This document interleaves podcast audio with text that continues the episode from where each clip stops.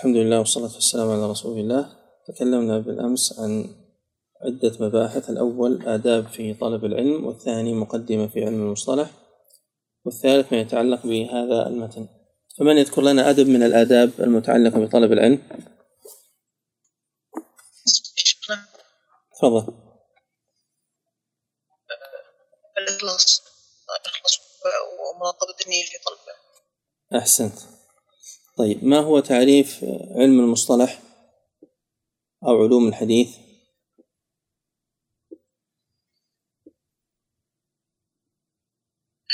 قواعد يعرف بها حال الراوي والمروي. أحسنت. ويشبه أيضا قول ابن جماعة قوانين يعرف بها أحوال السند والمتن. وبالتالي يكون الموضوع هو السند والمتن. من حيث القبول والرد هذه الحيثية الأهم وإلا وهناك حيثيات أخرى أيضا. طيب من يعطينا بعض فوائد دراسة هذا العلم؟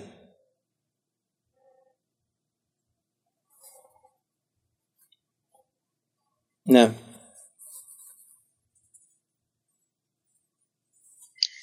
شيخنا معرفة الصحيح والضعيف من الأخبار. أحسنت.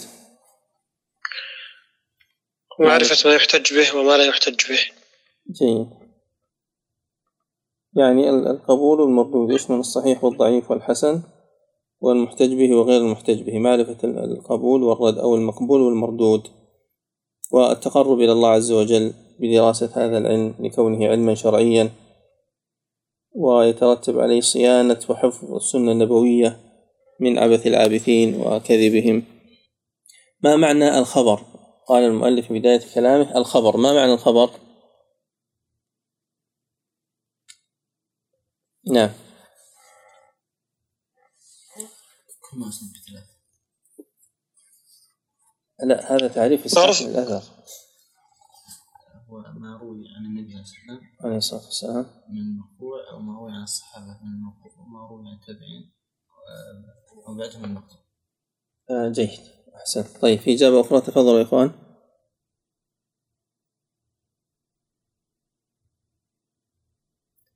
طيب ذكرنا قول إسحاق بن راهويه أن كل ما كان عن ثلاثة فهو أثر لكن هذا ذكرناه من باب أنها فائدة.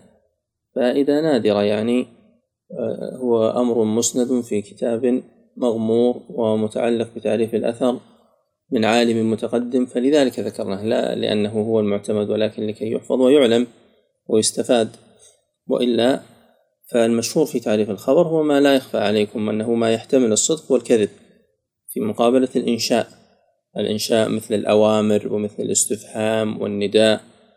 أن ينشئ الإنسان يعني مثلا عندما أقول بعتك كذا أنكحتك ابنتي ونحو هذا هذا إنشاء. أنشأ شيئا لم يكن موجودا قبل الكلام. أما الخبر فهو يتحدث عن شيء كان موجودا قبل الكلام فأخبر عنه. فلا شك أن الخبر معناه واضح. وهذا المعنى العام الذي يشمل كل الأخبار فيدخل في ذلك القرآن. فقد يقول قائل كيف يحتمل القرآن وتحتمل السنة الصدق والكذب مع أننا نجزم بذلك؟ لا يوجد احتمال للكذب هنا. هل معنى ذلك أن الكتاب والسنة ليس فيها أخبار؟ الجواب ما احتمل الصدق والكذب لذاته يعني بالنظر لذات القضية لا بالنظر للقائل.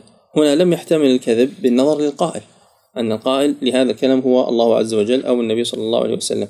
لكن بقصر النظر إلى طرفي القضية يعني الجزء الأول والثاني المسند والمسند إليه يكون محتملا محتملا للصدق ومحتملا للكذب. لذلك بهذا يتميز الخبر عن غيره. وهو المراد بقولهم لذاته يعني بالنظر لذات الخبر بغض النظر عن الأسباب الأخرى التي تحصره في الصدق أو تحصره في الكذب. كأن يكون هذا الخبر علم مخالفته للواقع. فالذي يسمعه يعلم أن هذا المتكلم به كذاب وليس عنده احتمال أصلا للصدق. ولكن هذا لا يخرجه عن كونه كذبا. لماذا؟ لأن عدم الاحتمال جاء من جهة القائل لا من جهة القول. قسم المؤلف الخبر إلى متواتر وآحاد. هذا التقسيم بأي اعتبار؟ من يجاوب؟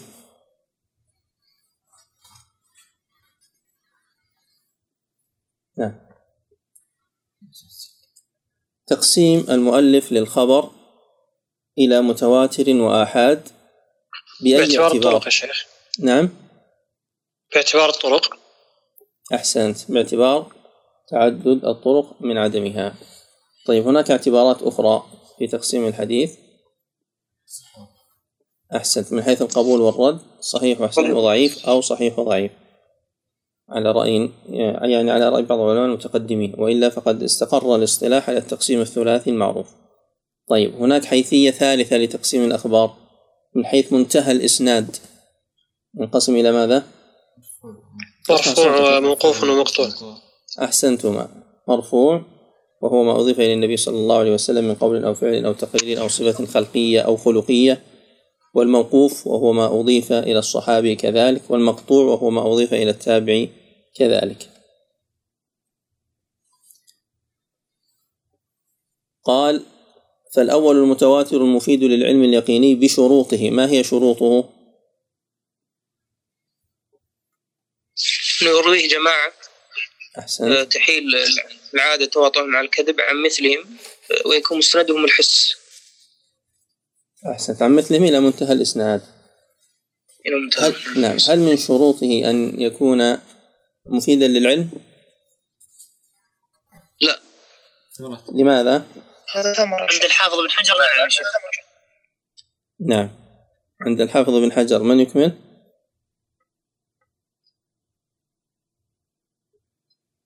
هذه ثمرة لكن. عند الحافظ بن حجر نعم يا شيخ. نعم ابن حجر جعله شرطا من الشروط. وهو في الحقيقة ثمرة لأنها صفة كاشفة. صفة كاشفة لأن الخبر من يعني من حقيقة كونه متواترا أنه يفيد العلم. قال والثاني المشهور وهو المستفيض على الرأي الثاني يرجع إلى قوله أو مع حصر الأول بلا عدد معين. والثاني الذي هو المشهور مع حصر بما فوق الاثنين. لو جاءنا خبر رواه خمسين في جميع طبقات الإسناد هذا إشكال نريد شخص يوجه هذا الكلام أو يصحح أو يجيب عن هذا الإشكال. خبر رواه خمسين عن خمسين عن خمسين في جميع طبقات الإسناد. إن قلت إن هذا الخبر متواتر نقول لك المؤلف عرف التواتر بأنه بلا عدد معين وهنا يوجد عدد معين وهو خمسين.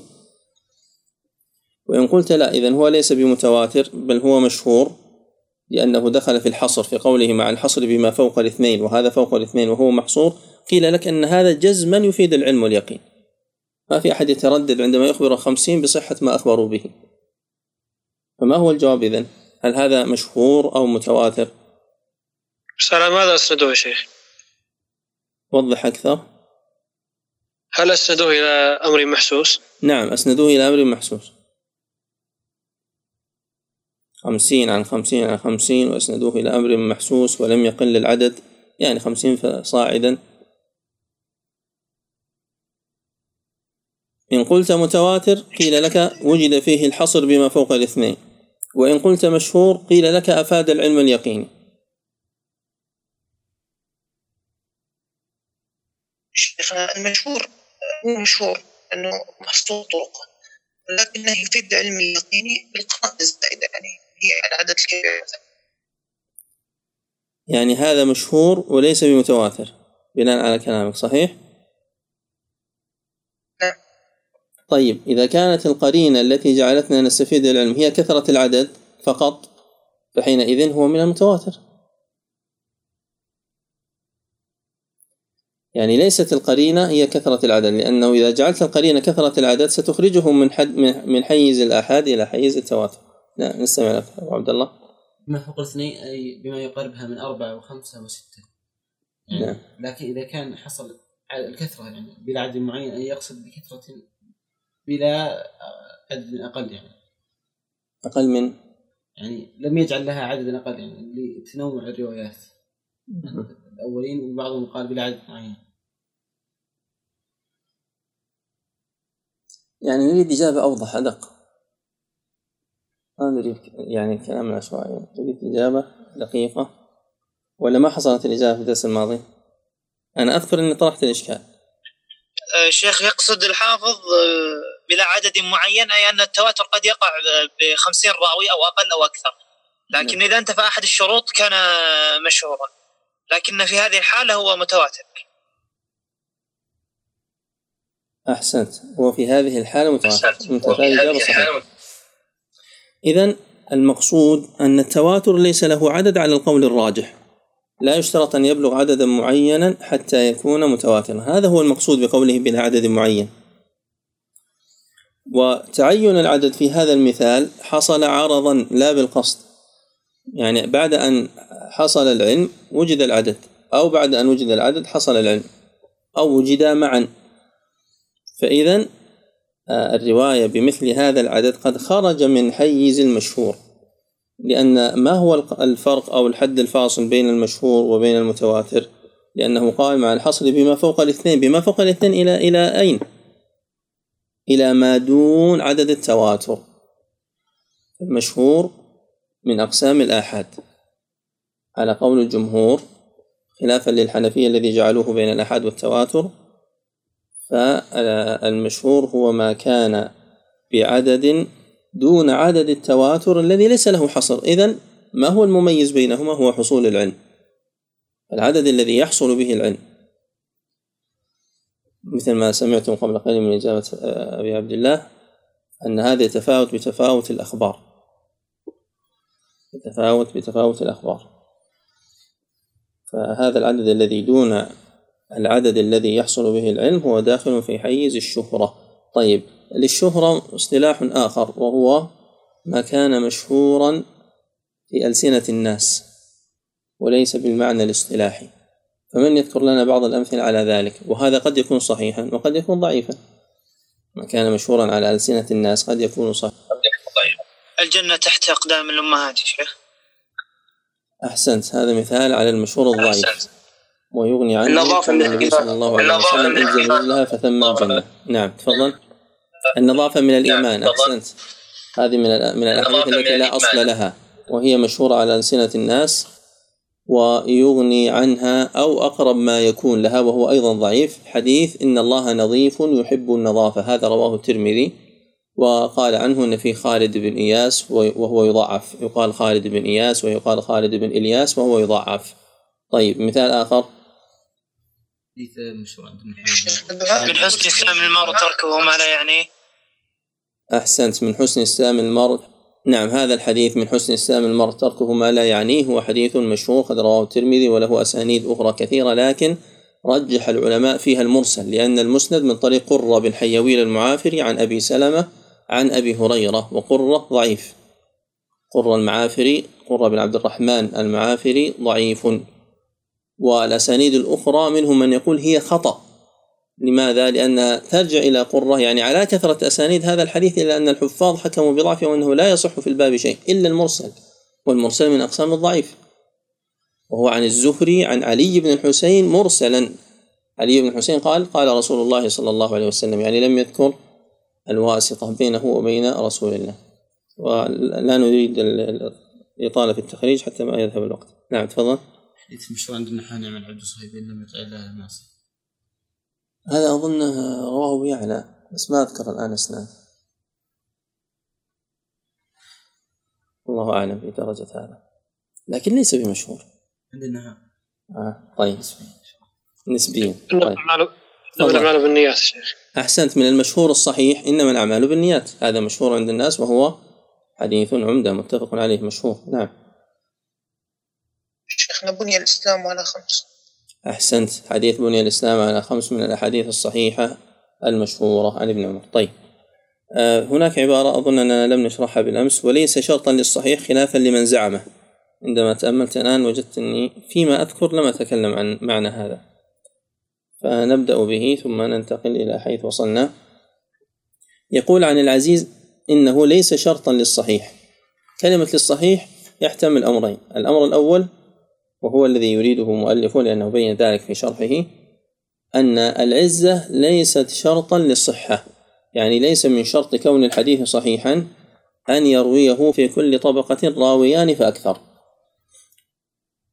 وقوله خلافا لمن زعمه مثل أبي عبد الله الحاكم فإنه ذكر في المعرفة أنه لا بد أن يكون هناك اثنان في كل الطبقات حتى يصل إلى الصحابة. يعني من دون الصحابة لابد أن يكونوا اثنين راويين في كل طبقة. وهذا القول ليس بصحيح لأن هناك أحاديث غريبة صحيحة لم يروها إلا واحد عن واحد وهي أحاديث صحيحة. ومنهم من ذكر هذا الزعم وهو الاحتمال الثاني في صحيح البخاري. إذا يكون الصحيح اسم الكتاب أن شرط البخاري في صحيحه أن يكون في كل الطبقات اثنان عن اثنان وهذا ما ذكره ابن العربي والكرماني وغيرهم. وذكر أيضا بعض الأصوليين شرطا للصحيح مطلقا كما ذكره أظن الإسفراييني فيما نقله ابن قدامة عنه في روضة الناظر وغيره. فحينئذ كل هذه الأقوال ليست بصحيحة فليس هذا شرطا للبخاري في صحيحه وليس هذا شرطا للحديث الصحيح. فقد يكون الحديث غريبا من رواية واحد عن واحد في جميع طبقات الإسناد وهو الفرد الحقيقي الفرد التام المطلق ومع ذلك يكون صحيحا. ومع ذلك يكون صحيحا. وعندما ذكر الكرماني ذلك قال عنه ابن حجر في فتح الباري إن هذا جهل منه بالكتاب إن هذا جهل منه بالكتاب الذي يشرحه. لأن أول حديث وآخر حديث في صحيح البخاري كلاهما فرد مطلق. يعني بالنسبة إلى منتصف الإسناد يعني هو مشهور أو متواتر إلى منتصف الإسناد مثل ما ذكرنا بالنسبة لحديث يحيى بن سعيد عن محمد بن إبراهيم التيمي يحيى بن سعيد عن محمد بن إبراهيم التيمي عن علقمة بن وقاص الليثي عن عمر بن الخطاب عن رسول الله صلى الله عليه وسلم. ففي كل طبقة من هذه الطبقات لم يروه إلا واحد. وكذلك آخر حديث هو من رواية محمد بن فضيل عن عمارة بن القعقاع عن أبي زرعة بن عمرو بن جرير البجلي عن أبي هريرة. قال قال رسول الله صلى الله عليه وسلم كلمتان حبيبتان إلى الرحمن ثقيلتان في الميزان خفيفتان على اللسان سبحان الله وبحمده سبحان الله العظيم. هذا مثال أيضا على حديث فرض مطلق وهو صحيح. فلا يشترط أن يكون برواية اثنين عن اثنين. آه، قوله وقد يقع فيها ما يفيد العلم النظري بالقرائن على المختار. قد يقع فيها أي في أخبار الآحاد ما يفيد العلم النظري والفرق بين العلم النظري والعلم الضروري هو أن العلم النظري ما كان متوقفا على الاستدلال والبحث والتأمل. العلم الضروري هو ما يجده الإنسان ما يجد الإنسان نفسه مضطرا لقبوله. يعني لا يتوقف على النظر وعلى الاستدلال وعلى البحث. هذا العلم النظري مستفاد بالقرائن والقرائن جمع قرينة. وهي ما يقارن الحديث ويحتف به من الأحوال مما يجعله مفيدا للعلم. القرينة في هذا السياق ما يحتف بالحديث ويقارنه مما يجعله مفيدا للعلم بعد أن كان مفيدا للظن. فإذا سئلت هل خبر الآحاد يفيد الظن أو العلم تقول فيه تفصيل. هو في ذاته يفيد الظن. إذا أخبرني شخص بخبر يصبح عندي ظن احتمال أن يكون هذا الخبر قد وقع. ثم مع القرائن قد يفيد العلم والجزم واليقين. فمن تلك القرائن بالنسبة للأخبار المروية المقصودة بعلوم الحديث تلقي الأمة للخبر بالقبول. بعض الأخبار إذا نظرت في أسانيدها تجد فيها خللا وإذا قصرت النظر عليها قلت إن هذا الحديث ضعيف. ولكن هناك حيثية أخرى تجعلك ليس فقط تقول بأنه صحيح وإنما تجزم بالصحة. وهي تلقي الأمة لهذا الخبر المعين سواء كان داخل الصحيحين أو خارجهما بالقبول. ومن أمثلة ذلك صحيفة أبي بكر أو بالأصح صحيفة عمرو بن حزم بن لوذان رضي الله عنه. فإن الصحيح في الأسانيد إليه أنها مرسلة. الصحيح في الأسانيد إليه أنها مرسلة. ولكن ذكر العلماء كابن عبد البر وابن تيمية وغيرهما أن هذا الكتاب قد اشتهر شهرة تغني عن النظر في إسناده وإنما يبقى البحث في كون هذه العبارة هل هي جزء من الصحيفة أو لا. والعبارة الثانية والعبارة الثالثة كذلك وهكذا. وممن ثبت ذلك بشبه الإجماع هو ما ذكره الحاكم في مستدركه عن عمر بن عبد العزيز أنه قال في مجلسه أو قيل في مجلسه ما يفيد شهرة هذا الكتاب وتلقي العلماء له بالقبول. فكل الناس يعلمون أن عمرو بن حزم عنده كتاب من رسول الله صلى الله عليه وسلم.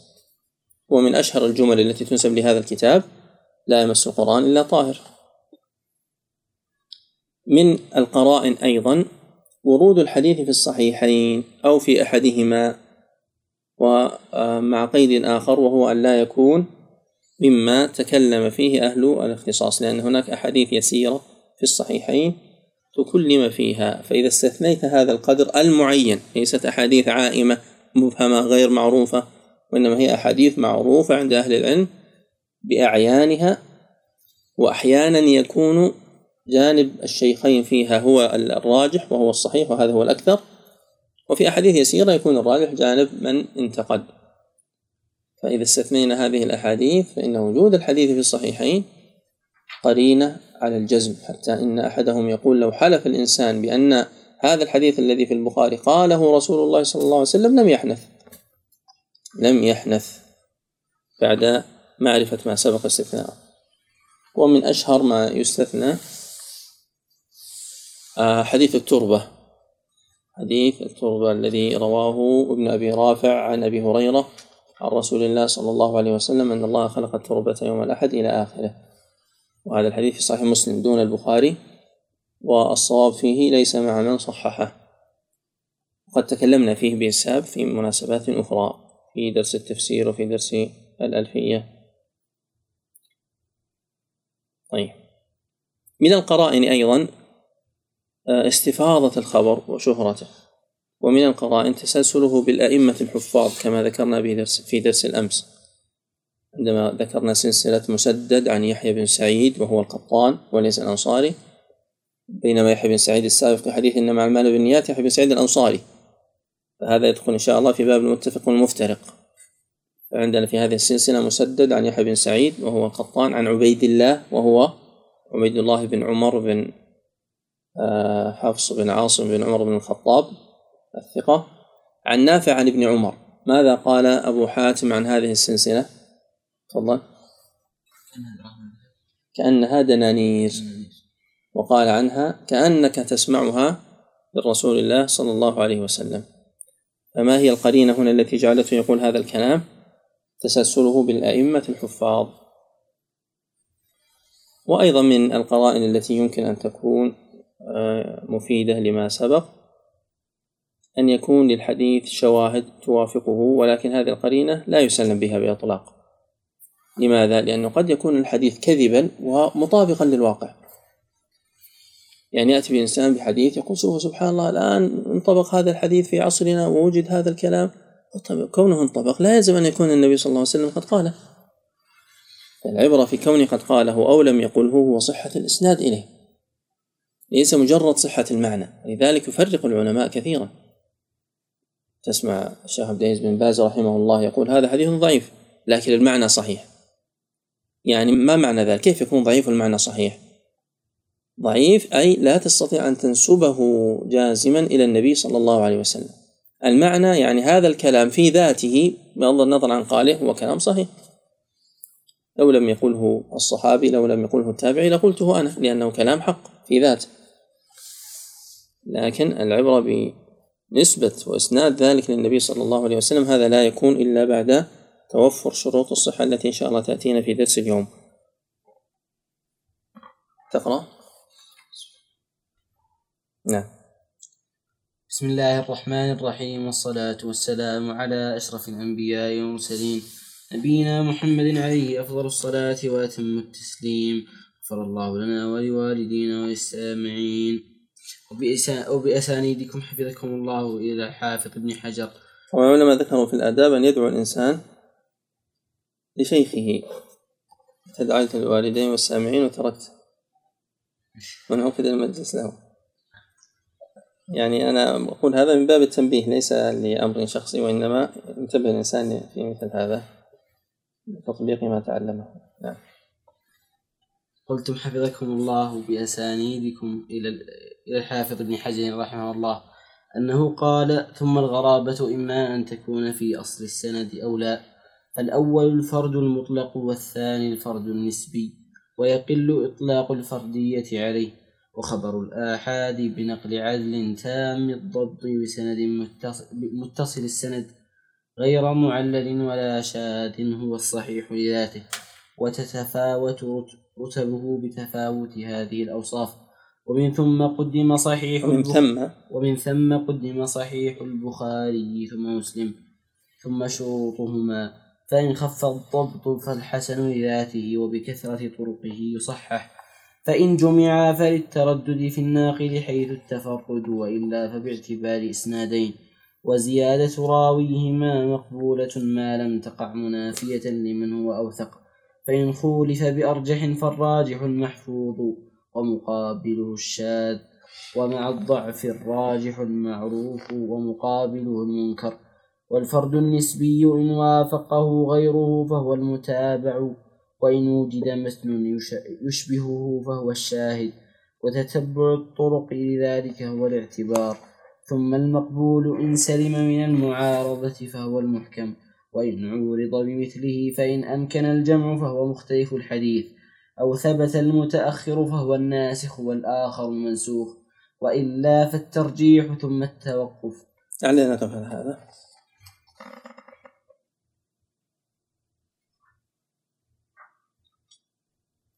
قوله ثم الغرابة إما أن تكون في أصل السند أو لا.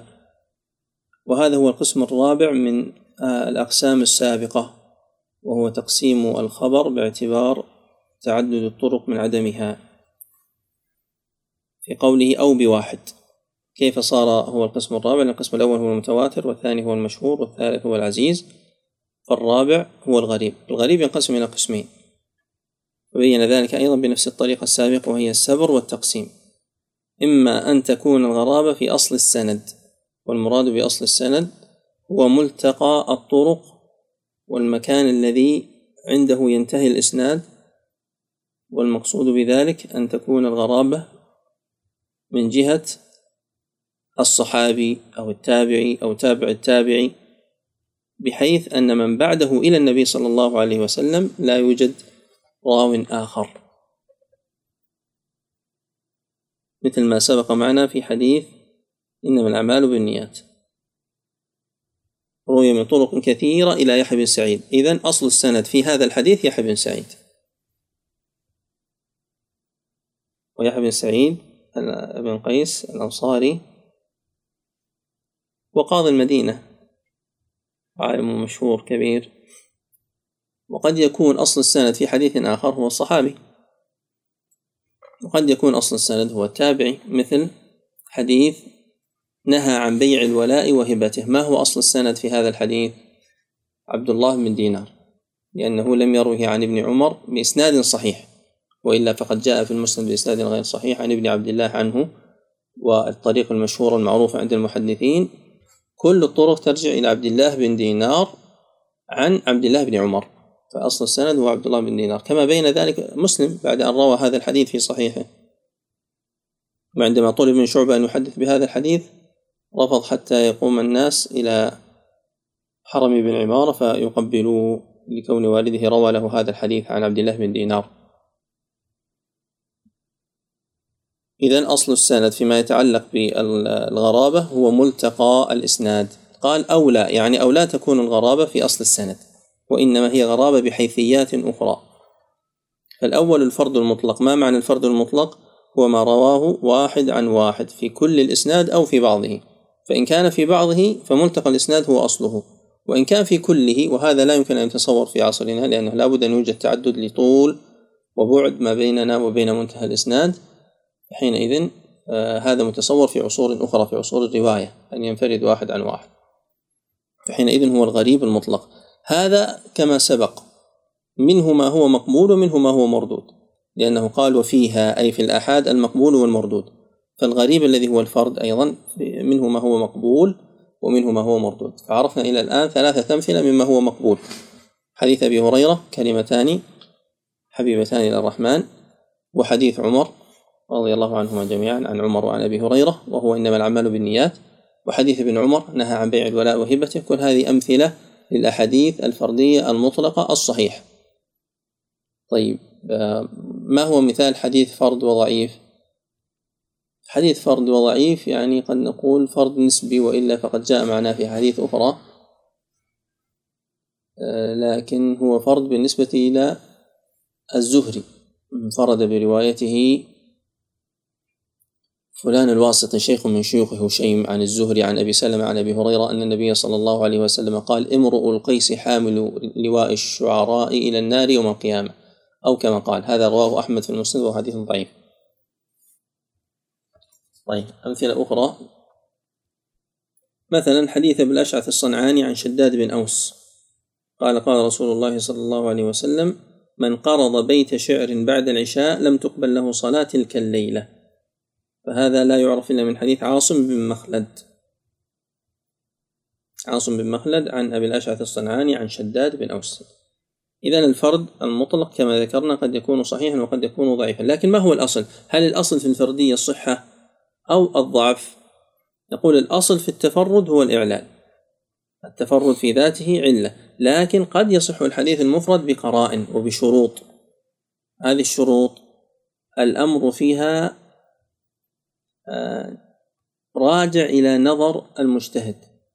فقد تجتمع كل الشروط وقد لا تجتمع لأن من نظر في أقوال العلماء وجد أنهم يعتبرون بعض هذه الشروط دون بعض لا يعتبرون اجتماعها كما في العادة أو كما في شروط الحديث الصحيح. لا بد أن تجتمع كلها حتى تصح أو يصح الخبر. فمن ذلك أولا كون الراوي المتفرد ثقة. كون الراوي المتفرد ثقة هذا لا بد منه. ثانيا كونه مكثرا.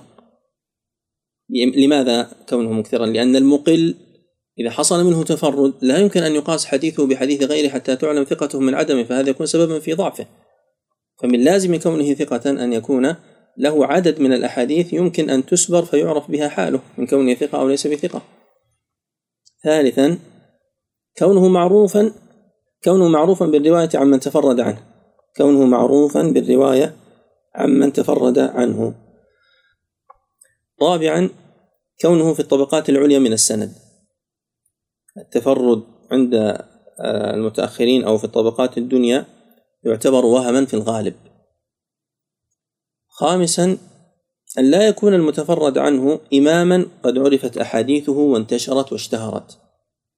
وهذا الشرط قد أشار إليه مسلم في مقدمة صحيحه. هذا كم؟ خامسا. نعم. سادسا كونه تفردا لا مخالفة. ما الفرق بينهما؟ يعني تفرد بالحديث أتى بحديث آه، لم يشارك في روايته. أما المخالفة لا أن يكون قد شورك وهو قد خالف. حينئذ هذا إما أن يدخل في الشاذ أو في المنكر بحسب حال الراوي. إن كان ثقة فهو شذوذ وإن كان ليس بثقة فهو منكر. مخالفة مثلا غيره يرويه مرسلا وهو يرويه مرفوعا إلى النبي صلى الله عليه وسلم متصلا. أو غيره يرويه مثلا بلفظ وهو يرويه بلفظ آخر مغاير. هذا يسمى مخالفة وليس بتفرد. الشرط السابع والأخير هو سلامة المتن واستقامته. يعني هذا بالنظر لأصول الشريعة والنصوص الأخرى.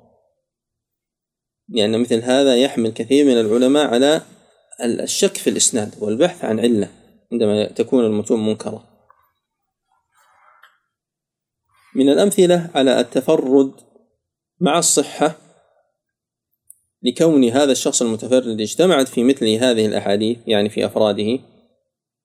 ما قاله مسلم في صحيحه قال للزهري نحو من تسعين حديثا يرويه عن النبي صلى الله عليه وسلم. لا يشاركه فيها أحد أو فيه أحد.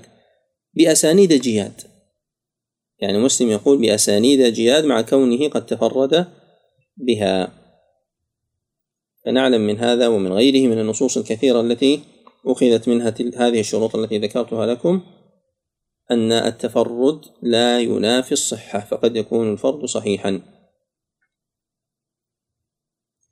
نجد أن كثيرا من العلماء من يقول هذا الحديث لم يروه إلا فلان وتفرد بروايته عن فلان فلان ولا أعلم راويا له عن فلان إلا فلان ولم يروى هذا الحديث عن رسول الله صلى الله عليه وسلم إلا من حديث فلان تفرد عنه فلان ونحو ذلك من العبارات التي هي صيغ التفرد هذه صيغ التفرد. من الذي يكثر من مثل هذا؟ الجواب البزار في مسنده والطبراني في معجمه الأوسط والصغير أحيانا. وبعدهم في الدرجة وليس مثلهم في الكثرة ابن عدي في الكامل. إلا أنهم بينهم تفاوت وهو أن البزار في الغالب ينسب ذلك إلى علمه فيقول لا أعلم وأولئك يجزمون لم يروي إلا فلان. وأيضا نسيت أن أقول أبو نعيم في الحلية أبو نعيم في الحلية أيضا ممن يكثر من ذلك. وقد وجدت وهذا له أمثلة أخرى ولكن هذا مثال قريب الوجدان حديث ذكر عنه أنه لم يروه إلا فلان في المجلد السابع وذكر راويا له غير هذا الشخص في المجلد التاسع. قد يغيب عن ذهن المحدث أحيانا آه، الطريق الأخرى فيحكم بما يحضره لأنه يعتني بماذا؟ لأنه يعتني كثيرا بذكر التفرد والغرابة الذي هو أبو نعيم وهو يقلد من؟ ممن ذكر. يقلد البزار. أبو نعيم في الحلية يقلد البزار في المسند في مسنده. يحسن في هذا الباب قبل أن يتعقب الإنسان هؤلاء الأئمة على كونه لا لم يتفرد به بل وجدت فلانا رواه في كتاب كذا وفلان في مسند كذا وفلان في جزء كذا وفلان في سنن كذا. يرحمك الله.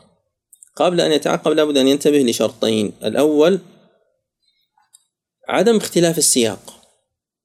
عدم اختلاف السياق. يعني قد يكون هو قصده تفرد فلان عن فلان بهذا الحديث بهذا اللفظ. والذي وجدته أنت يختلف عن هذا اللفظ. فلا تستدرك عليه. لماذا؟ لأن له حيثية غير حيثيتك وهؤلاء أئمة حفاظ وغالبا لا تخفى عليهم الطرق.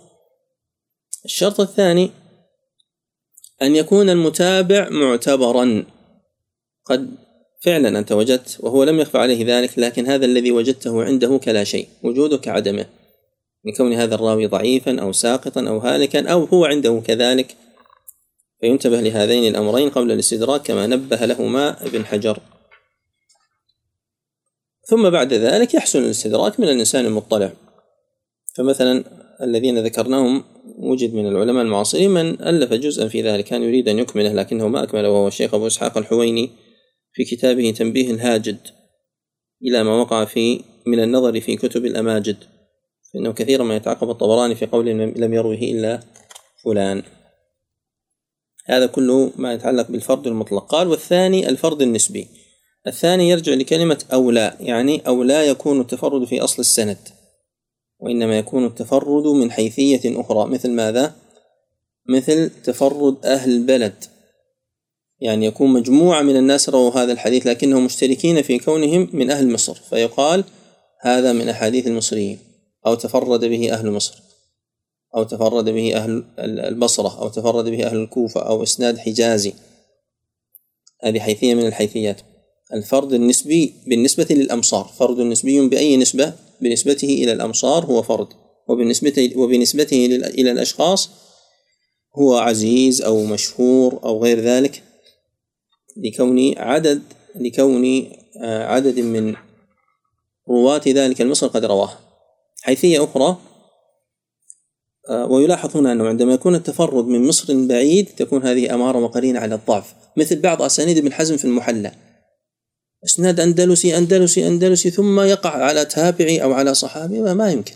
من الصحابي الذي ذهب إلى طبعا هناك الصحابة ذهبوا وماتوا عند القسطنطينية لكن هذه الأسانيد لا بد أن ترجع إلى مصدر الرواية وإلا يكون وإلا يكون في ذلك قرينة على الوهم وقرينة على النكارة وعلى رد ذلك الحديث.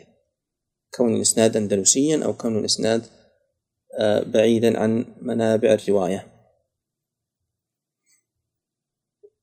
نرجع إلى ما نحن بصدده نقول من أنواع التفرد النسبي أيضا التفرد بالنسبة لراوي مشهور من الرواة يعني لم يروه عن الزهري إلا فلان. فهو فرد بالنسبة لمن؟ بالنسبة إلى الزهري فالفرد النسبي له عدة حيثيات. ويقل إطلاق الفردية عليه. يقل إطلاق الفردية من حيث المصدر فلا يقال حديث فرد ولكن بالنظر إلى ما يشتق منه فهو سواء. فأحيانا يقولون تفرد وأحيانا يقولون أغرب. بالنسبة للغرابة استعمال الوصف أكثر حديث غريب. وبالنسبة للفردية استعمال الفعل أكثر. تفرد فلان عن فلان. وخبر الأحاد بنقل عدل إذا انتهينا من التقسيم الأول وهو تقسيم الأحاديث والأخبار من حيث تعدد الطرق. الآن تقسيمها من حيث القبول أو الرد. قال وخبر الآحاد بنقل عدل تام الضبط متصل السند غير معلل ولا شاذ هو الصحيح لذاته. عدد الأقسام عند المؤلف أربعة. أربعة أقسام. والخامس سيأتي ذكره ب يعني باستقلال. وهو المردود ما هي هذه الأربعة؟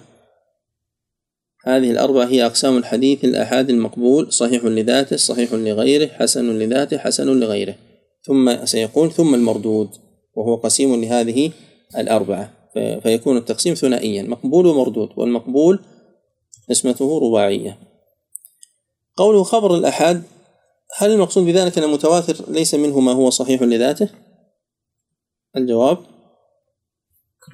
أحسن. كله صحيح لذاته. فلماذا قال خبر الأحاد؟ لأنه هو الذي يقبل الانقسام. لأنه الآن هو بصدد التقسيم إلى صحيح لذاته وصحيح لغيره وحسن لذاته وحسن لغيره. إذا المتواتر خرج من التقسيم لأنه منحصر في القسم الأول. فلذلك قال خبر الآحاد. وذكر هنا شروط صحة الحديث لذاته وهذا أهم ما يتعلق بعلم المصطلح. هذه المباحث الثلاثة الذي هو الصحيح والحسن والضعيف هو أهم ما يتعلق بعلم المصطلح. فما هي شروط الحديث الصحيح؟ أولا أن يكون بنقل عدل. الاتصاف بالعدالة وأن يكون هذا الشخص ثقة. فيقابله أن يكون متهما إما في دينه أو في دينه بما يتعلق بالكذب أو بالكذب على النبي صلى الله عليه وسلم أو ببدعته ونحو ذلك. الشرط الثاني تام الضبط. تام الضبط يعني هذا فيما يتعلق بروايته وأنه لا يكون عنده غفلة أو سهو أو غلط. فتمام الضبط يعني أن يصل إلى أعلى درجات الضبط. والضبط على قسمين ضبط صدر يعني أن يكون حافظا لمروياته أو ضبط كتاب أن يكون حافظا للكتب التي يروي منها. لأن الرواية إما أن تكون بالحفظ وإما أن تكون بالكتب. فالإنسان الذي يحضر عند الشيخ ويدون ويكتب المجالس التي حضرها ويعرف الفوت الذي حصل له ومتى قضاه ومتى ختم هذا الكتاب يحافظ على هذه النسخة لأنه سيروي منها. هذه النسخة ينبغي أن تكون مقابلة. لما قرئ على الشيخ يكون كأن هذا الذي بين يديه هو نسخة مما قرئ على الشيخ. فإذا قرئ شيء آخر يشير كلمة كذا في نسخة كذا أو قرئ كذا أو نحو ذلك. وهذا تجبره الإجازة. إذا كان أصل الكتاب محفوظا عنده ولم يدون مثل هذا فإن شاء الله تجبره الإجازة. لكن عليه أن يحافظ على هذه النسخة حتى يكون تام الضبط من ضبط الكتابة فيما يتعلق بضبط الكتابة. متصل السند. ومعنى ذلك أن يكون الرواة لهذا الخبر قد تحمل كل واحد منهم عن شيخه تحملا معتبرا. تحمل كل واحد منهم عن شيخه تحملا معتبرا. فاتصال السند لا يكون إلا مع لقي أو ما يقوم مقام اللقي مثل الكتابة. قد يكون فلان في مصر وفلان في مصر آخر لم يلتقيا. إلى أن مات أحدهما لم يلتقيا. لكن كتب له بأحاديثه أو كتب له إجازة بمروياته. فهذه هذا مما يقوم مقام اللقي. وهنا مبحث مهم نشير إليه باختصار وهو أن شرط الاتصال لا يكفي فيه المعاصرة وإنما لا بد من اللقي مثل ما ذكرنا قبل قليل. وهذا هو مذهب جمهور أهل العلم. هذا هو مذهب جمهور أهل العلم. علي بن المديني والبخاري وأبو حاتم والشافعي وأبو زرعة والدار قطني والنسائي وعزاه للجمهور النووي وابن حجر واختار واختاراه أيضا وكذلك قبلهم ابن عبد البر. فلا شك أن هذا القول هو الصحيح.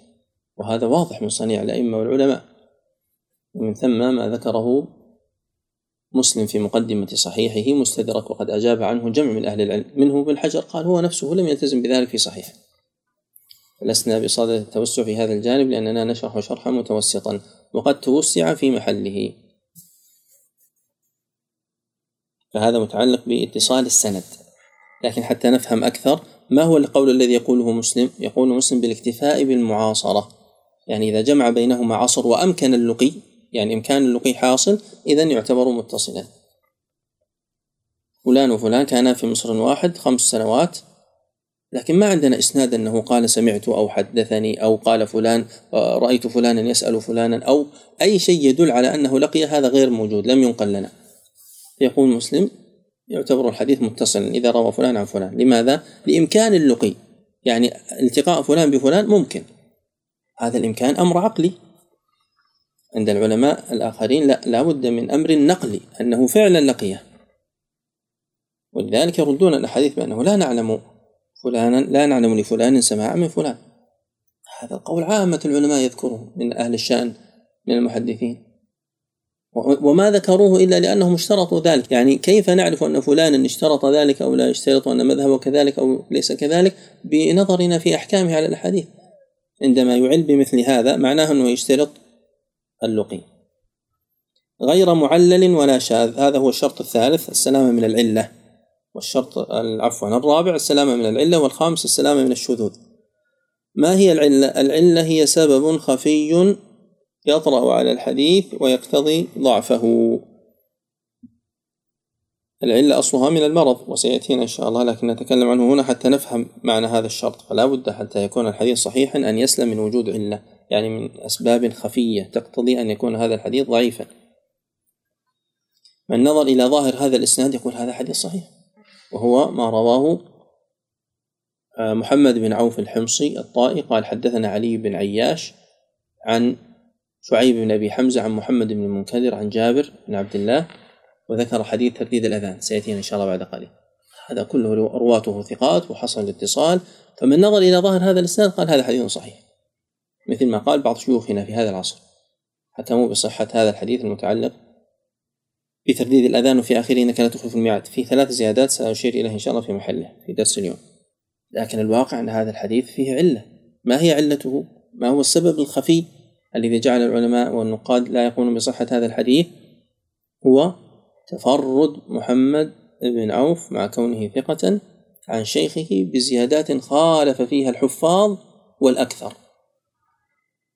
يعني لو وجد أحد هذين السببين لكان كافيا الكثرة في ذاتها كافية للحكم بوهم هذا الراوي فيما خالف فيه الأكثر. فكيف وهم مع كونهم أكثر حفاظ؟ وأئمة. إذا هذه علة خفية تقتضي ضعف الحديث. وأحيانا يكون تكون العلة مثلا أن يكون الراوي الضعيف ساقطا من الإسناد بسبب تدليس أو غيره. مثل حديث وضع اليدين على الأذنين في الأذان. الذي ينظر إلى ظاهر الإسناد يراه صحيح. لكن في الواقع الثوري رواه عن حجاج بن أرطاه وحجاج بن أرطاه سقط من الإسناد. العلماء يعرفون مثل هذا فيقولون بأن هذا حديث ضعيف وهذا إسناد معلول وهذا إسناد غريب وهذا إسناد منكر.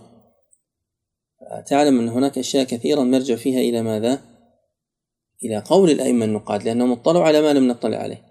لكن عندما يختلفون في هذا الباب لا بد أن ننظر إلى الأدلة والقرائن. لأننا لا نعلم ما الذي في نفوسهم وإنما نعلم ما ظهر من كلامهم.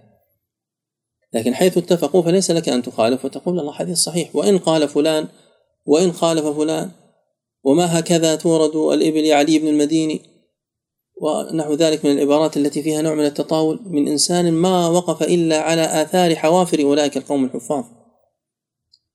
أولئك عنده من العلم ومن الاطلاع ومن معرفة الأسانيد أضعاف أضعاف ما وجد في الكتب التي وصلت إلينا. فكيف تحاكمهم إلى الغبار والأثر القليل الذي وصل إليك في هذا الحديث المعين الذي خالفتهم فيه؟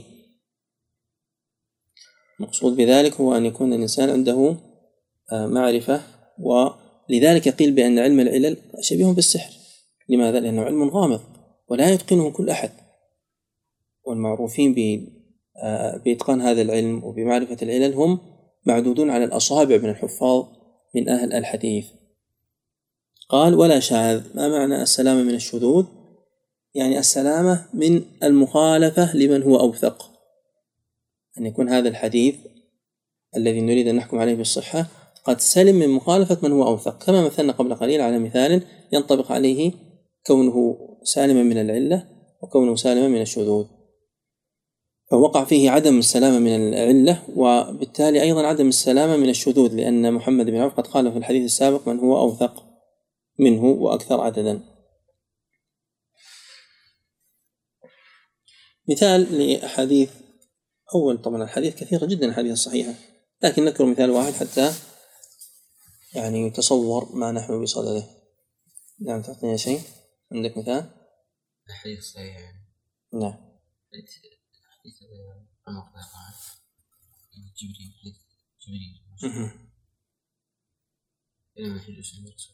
طيب حديث جبريل هذا رواه يحيى بن يعمر عن عبد الله بن عمر عن عمر بن الخطاب رضي الله عنه. والإسناد إلى يحيى بن يعمر كهمس بن الحسن عنه وغيره من الأسانيد أسانيد صحيحة. وط- وطبعا رواه مع يحيى بن يعمر آه، من التابع الآخر اللي معه؟ أبو سلمة بن عبد الرحمن الحميري. أبو سلمة بن عبد الرحمن الحميري ويحيى بن يعمر كلاهما عن عمر بن الخطاب عن كلاهما عن عبد الله بن عمر عن عمر بن الخطاب. في حديث مراتب الدين الثلاثة ولقي جبريل بالنبي صلى الله عليه وسلم. ولكن يلاحظ أن حديث عمر انفرد به مسلم. ومعنى هذا الحديث متفق عليه من حديث من؟ ابن عمر لا ابن ابن عمر عن عمر هذا في مسلم. سمي سري أحسنت من حديث أبي هريرة متفق عليه. طيب مثال آخر لحديث صحيح.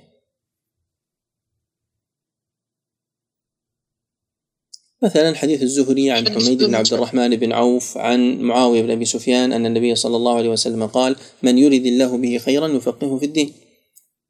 فهذا حديث صحيح اجتمعت فيه هذه الشروط. قال وتتفاوت رتبه بتفاوت هذه الأوصاف.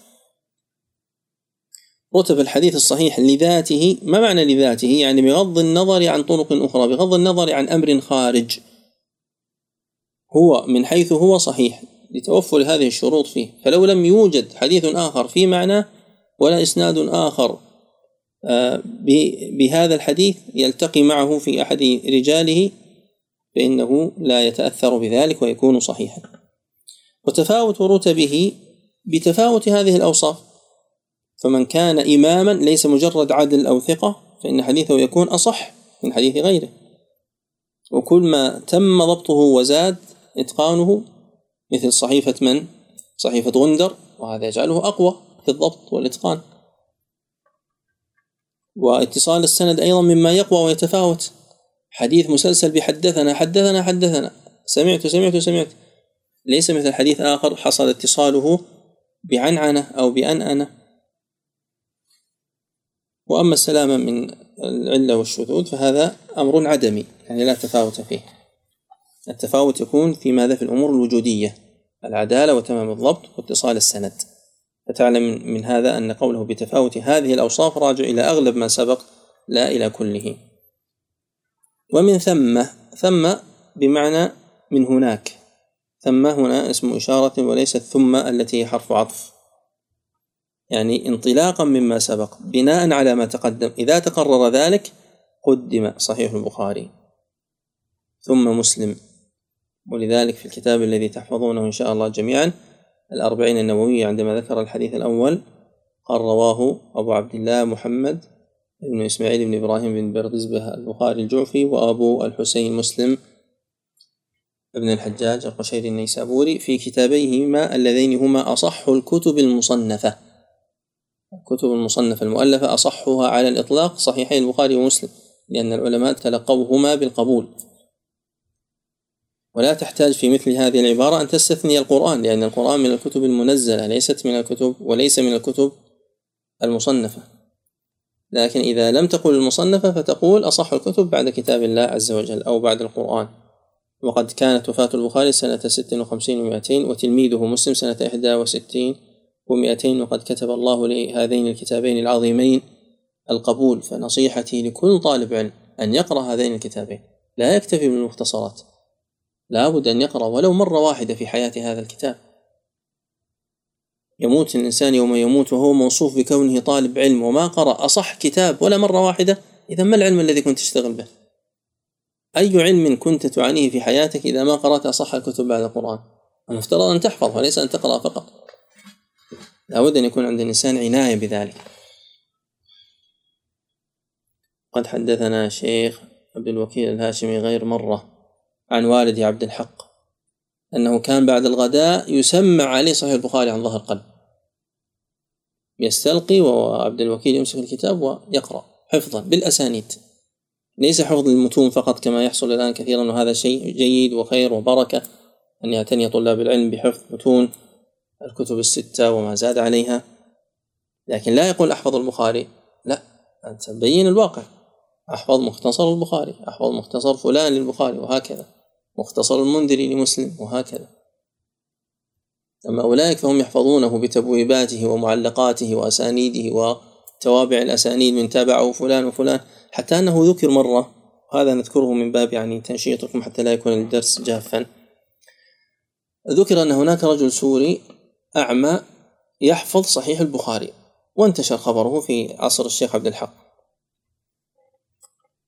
فطبعا عبد الحق يحفظ البخاري. فيعني يريد أن يصادف هذا الرجل حتى يسمع فعلا هل هو يكذب على الناس يلعب عليهم يأتي بكلام من هنا وهناك ويقول أنا أحفظ البخاري أو هو صادق فعلا في حفظه. يقول عبد الوكيل في يوم من الأيام ونحن متجهين إلى المسجد الحرام من جهة المسعى إذا بهذا السوري يقرأ بصوت عالي جالس بين الناس. قال فتوقف والدي. يريد أن يستمع. قال لما استمع قليلا دمعت عينه. تأثر وبكى. قال ما كنت أظن أنه بقي من يحفظ مثل هذا الحفظ. يقول فعلا هو يقرأ صحيح البخاري. تبين له أنه صادق وأنه يقرأ قراءة صحيحة. وأيضا من القصص التي ذكرها أنه في يوم من الأيام في مجلس والده في درسهم في الحرم المكي جاء الشيخ عبد الرحمن المعلم الشيخ عبد الرحمن عالم. هو أعلم من الشيخ عبد الحق فيما يتعلق بالعلل والطرق والأسانيد. لكن الشيخ عبد الحق مسند وحافظ فكل واحد له ميزة. جاء الشيخ يقول لنا الشيخ عبد الوكيل جاء الشيخ عبد الرحمن المعلمي فوقف على رأس الحلقة وقال يا شيخ عبد الحق حديث كذا وكذا يقولون في صحيح البخاري لي ثلاثة أيام أبحث عنه ما وجدته. قال عبد الوكيل أعطني الجزء الرابع. فيأخذ الجزء الرابع ويفتح. قال تفضل يا شيخ عبد الرحمن. ويمد له الكتاب. انظر يعني النعمة العظيمة التي من الله عز وجل علينا في هذا الزمان وفي هذا المكان. ما في أحد منا يستعصي عليه غالبا أن يجد حديث في البخاري أو في مسلم. بضغطة زر. ولله الحمد. وهذه نعمة ومنة كبيرة. لكن في المقابل بقدر ما حصل من التيسير ما حصل من الضعف في طلبنا للعلم وفي حفظنا وضبطنا للعلم. كما جاء في صحيح البخاري عن ابن عباس فيما يتعلق بقوله تعالى الآن خفف الله عنكم. قال بقدر ما حصل من التخفيف بقدر ما حصل من الضعف. بقدر ما حصل من التخفيف حصل من الضعف. أو معنى كلامه. فهذه المراتب وهذه الشروط تتفاوت فهناك صحيح وهناك أصح. ومن ثم جاء البحث فيما يتعلق بأصح الأسانيد.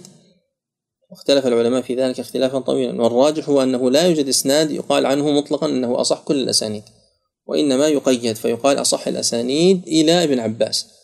أصح أسانيد حديث ابن عمر. أصح الأسانيد عند المصريين عند البصريين عند الكوفيين عند المكيين عند المدنيين وهكذا.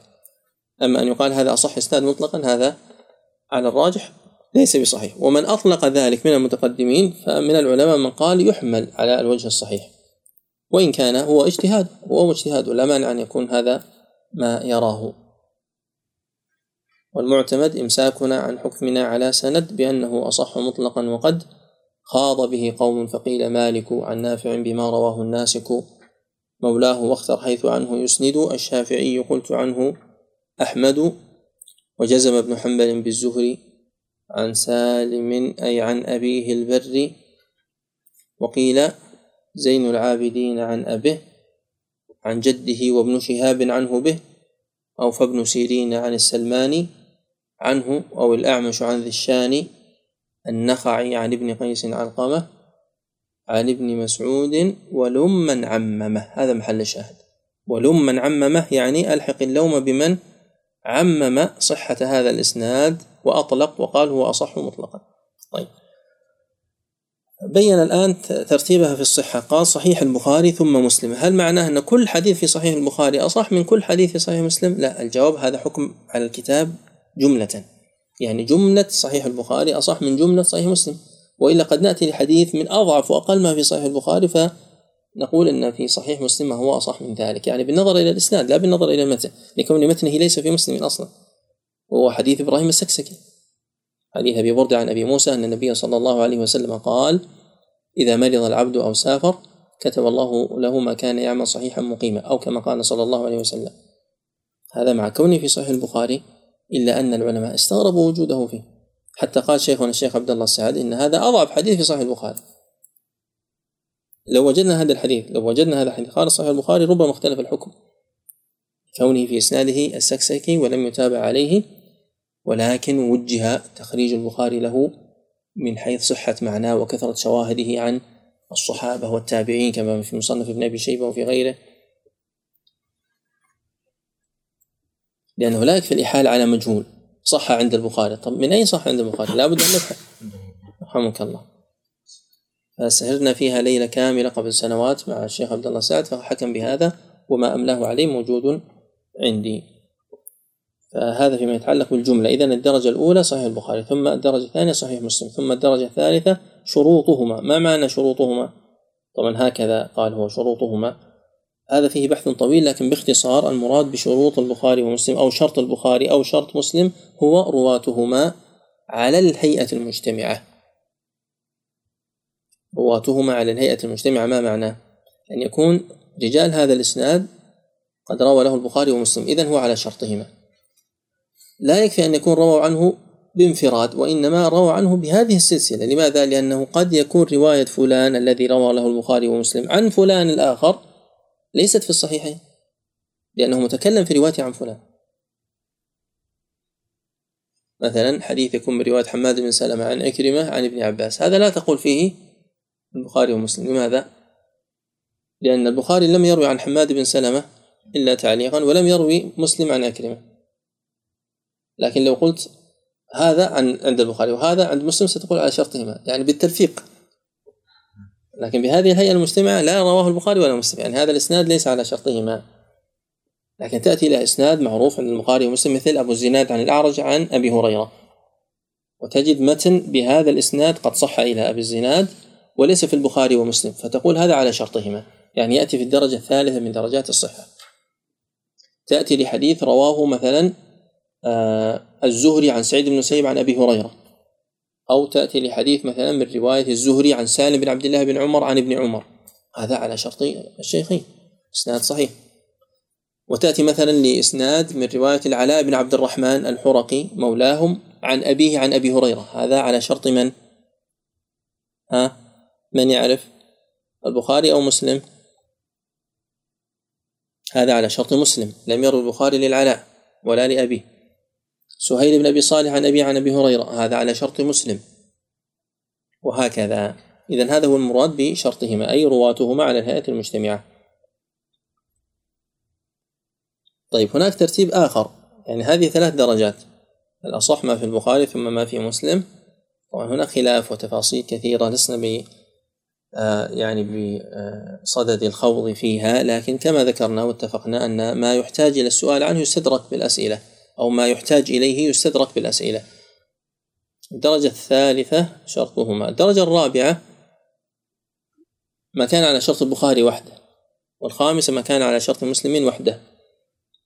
والسادسة ما كان على شرط غيرهما. طيب في سابعة ماذا ستكون؟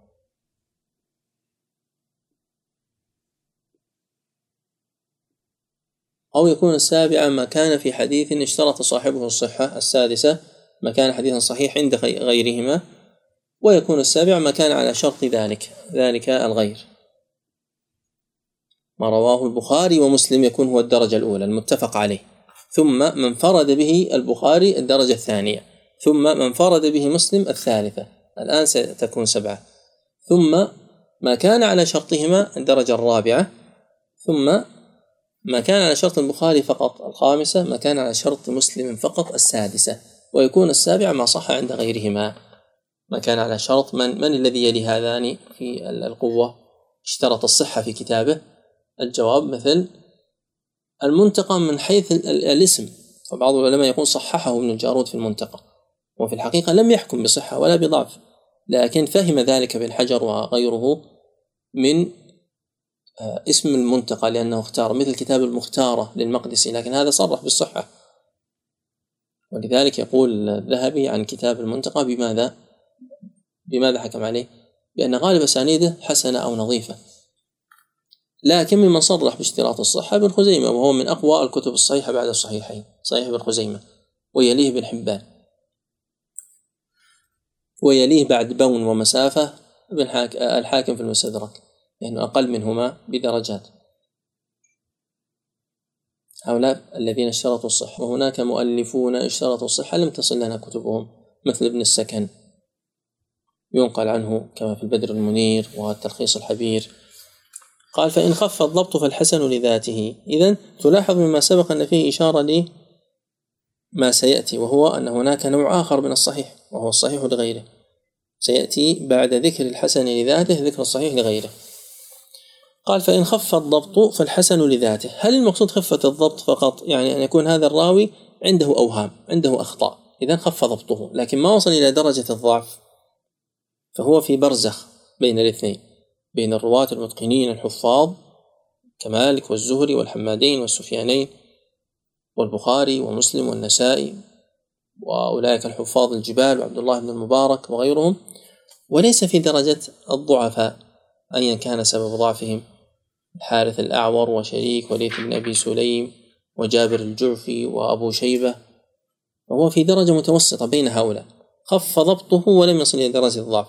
هذا يكون حديثه حديثا حسنا.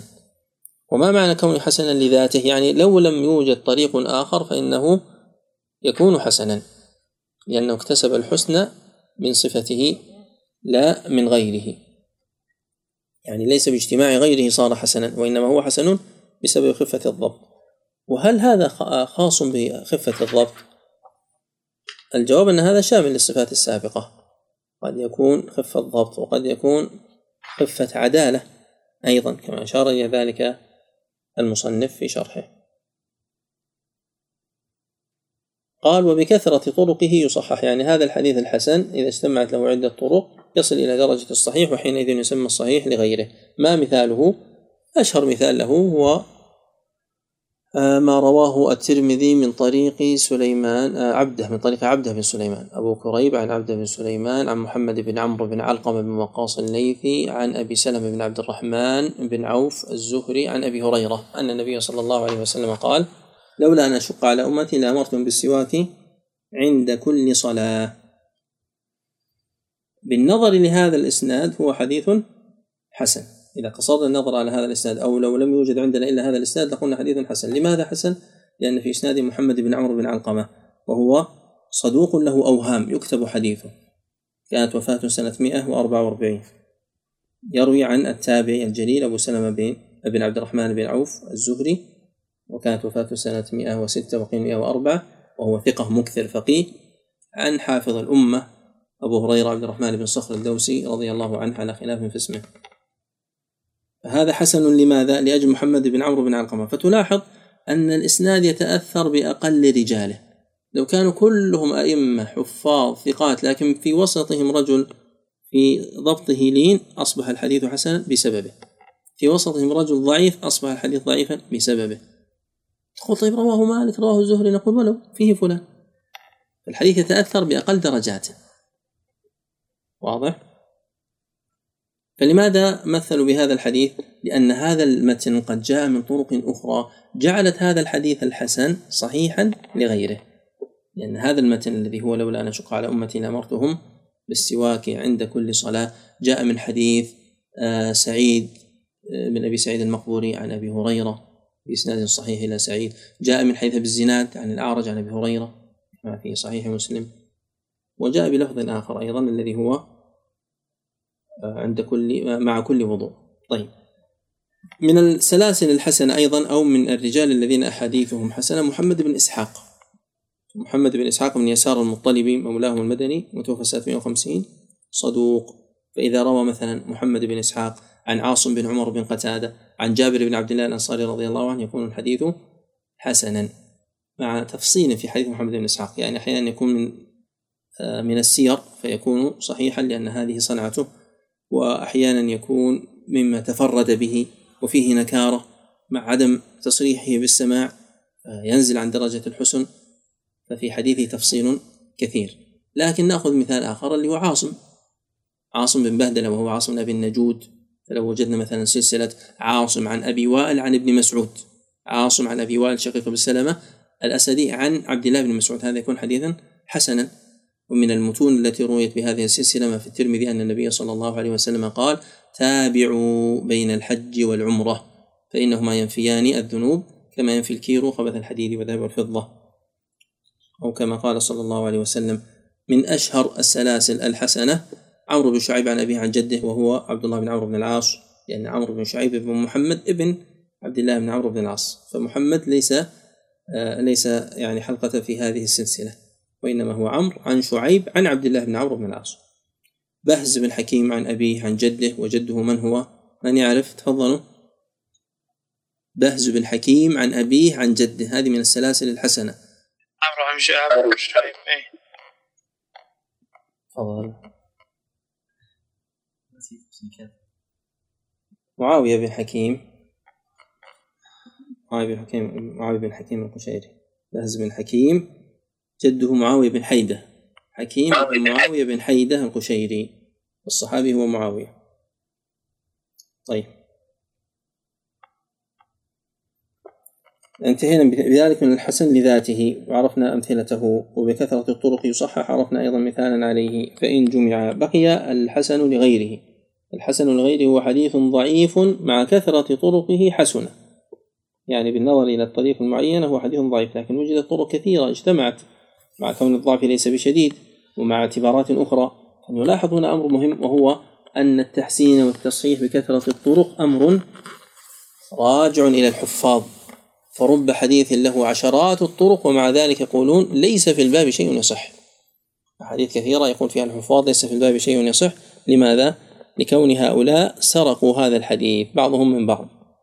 يكون الحديث من حديث فلان هو الذي أتى به وهو الذي أخطأ وهو الذي وقع في هذا الوهم ثم يسرقه عنه غيره مثل ما ذكره الخطيب البغدادي وغيره عن ثابت الزاهد أنه دخل يوما على شريك بن عبد الله النخعي بعد أن ذكر شريك إسنادا عن الأعمش عن أبي سفيان عن جابر.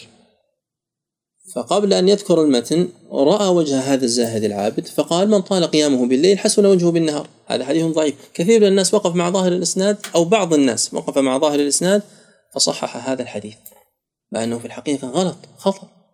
أخطأ موسى الزاهد فظن هذا الكلام الذي قاله شريك القاضي من قبل نفسه متنا لهذا الحديث الذي ذكر إسناده. فركب هذا المتن على ذاك الإسناد وجعله حديثا مرفوعا. يأتي شخص يقول لا هذا جاء من طريق فلان من طريق فلان من طريق فلان. اقرأ كلام ابن عدي لتعرف أن لتعرف أن كل هؤلاء سرقوه من هذا الزاهد العابد. وثابت بن موسى ولا موسى بن ثابت؟ ثابت بن موسى الزاهد.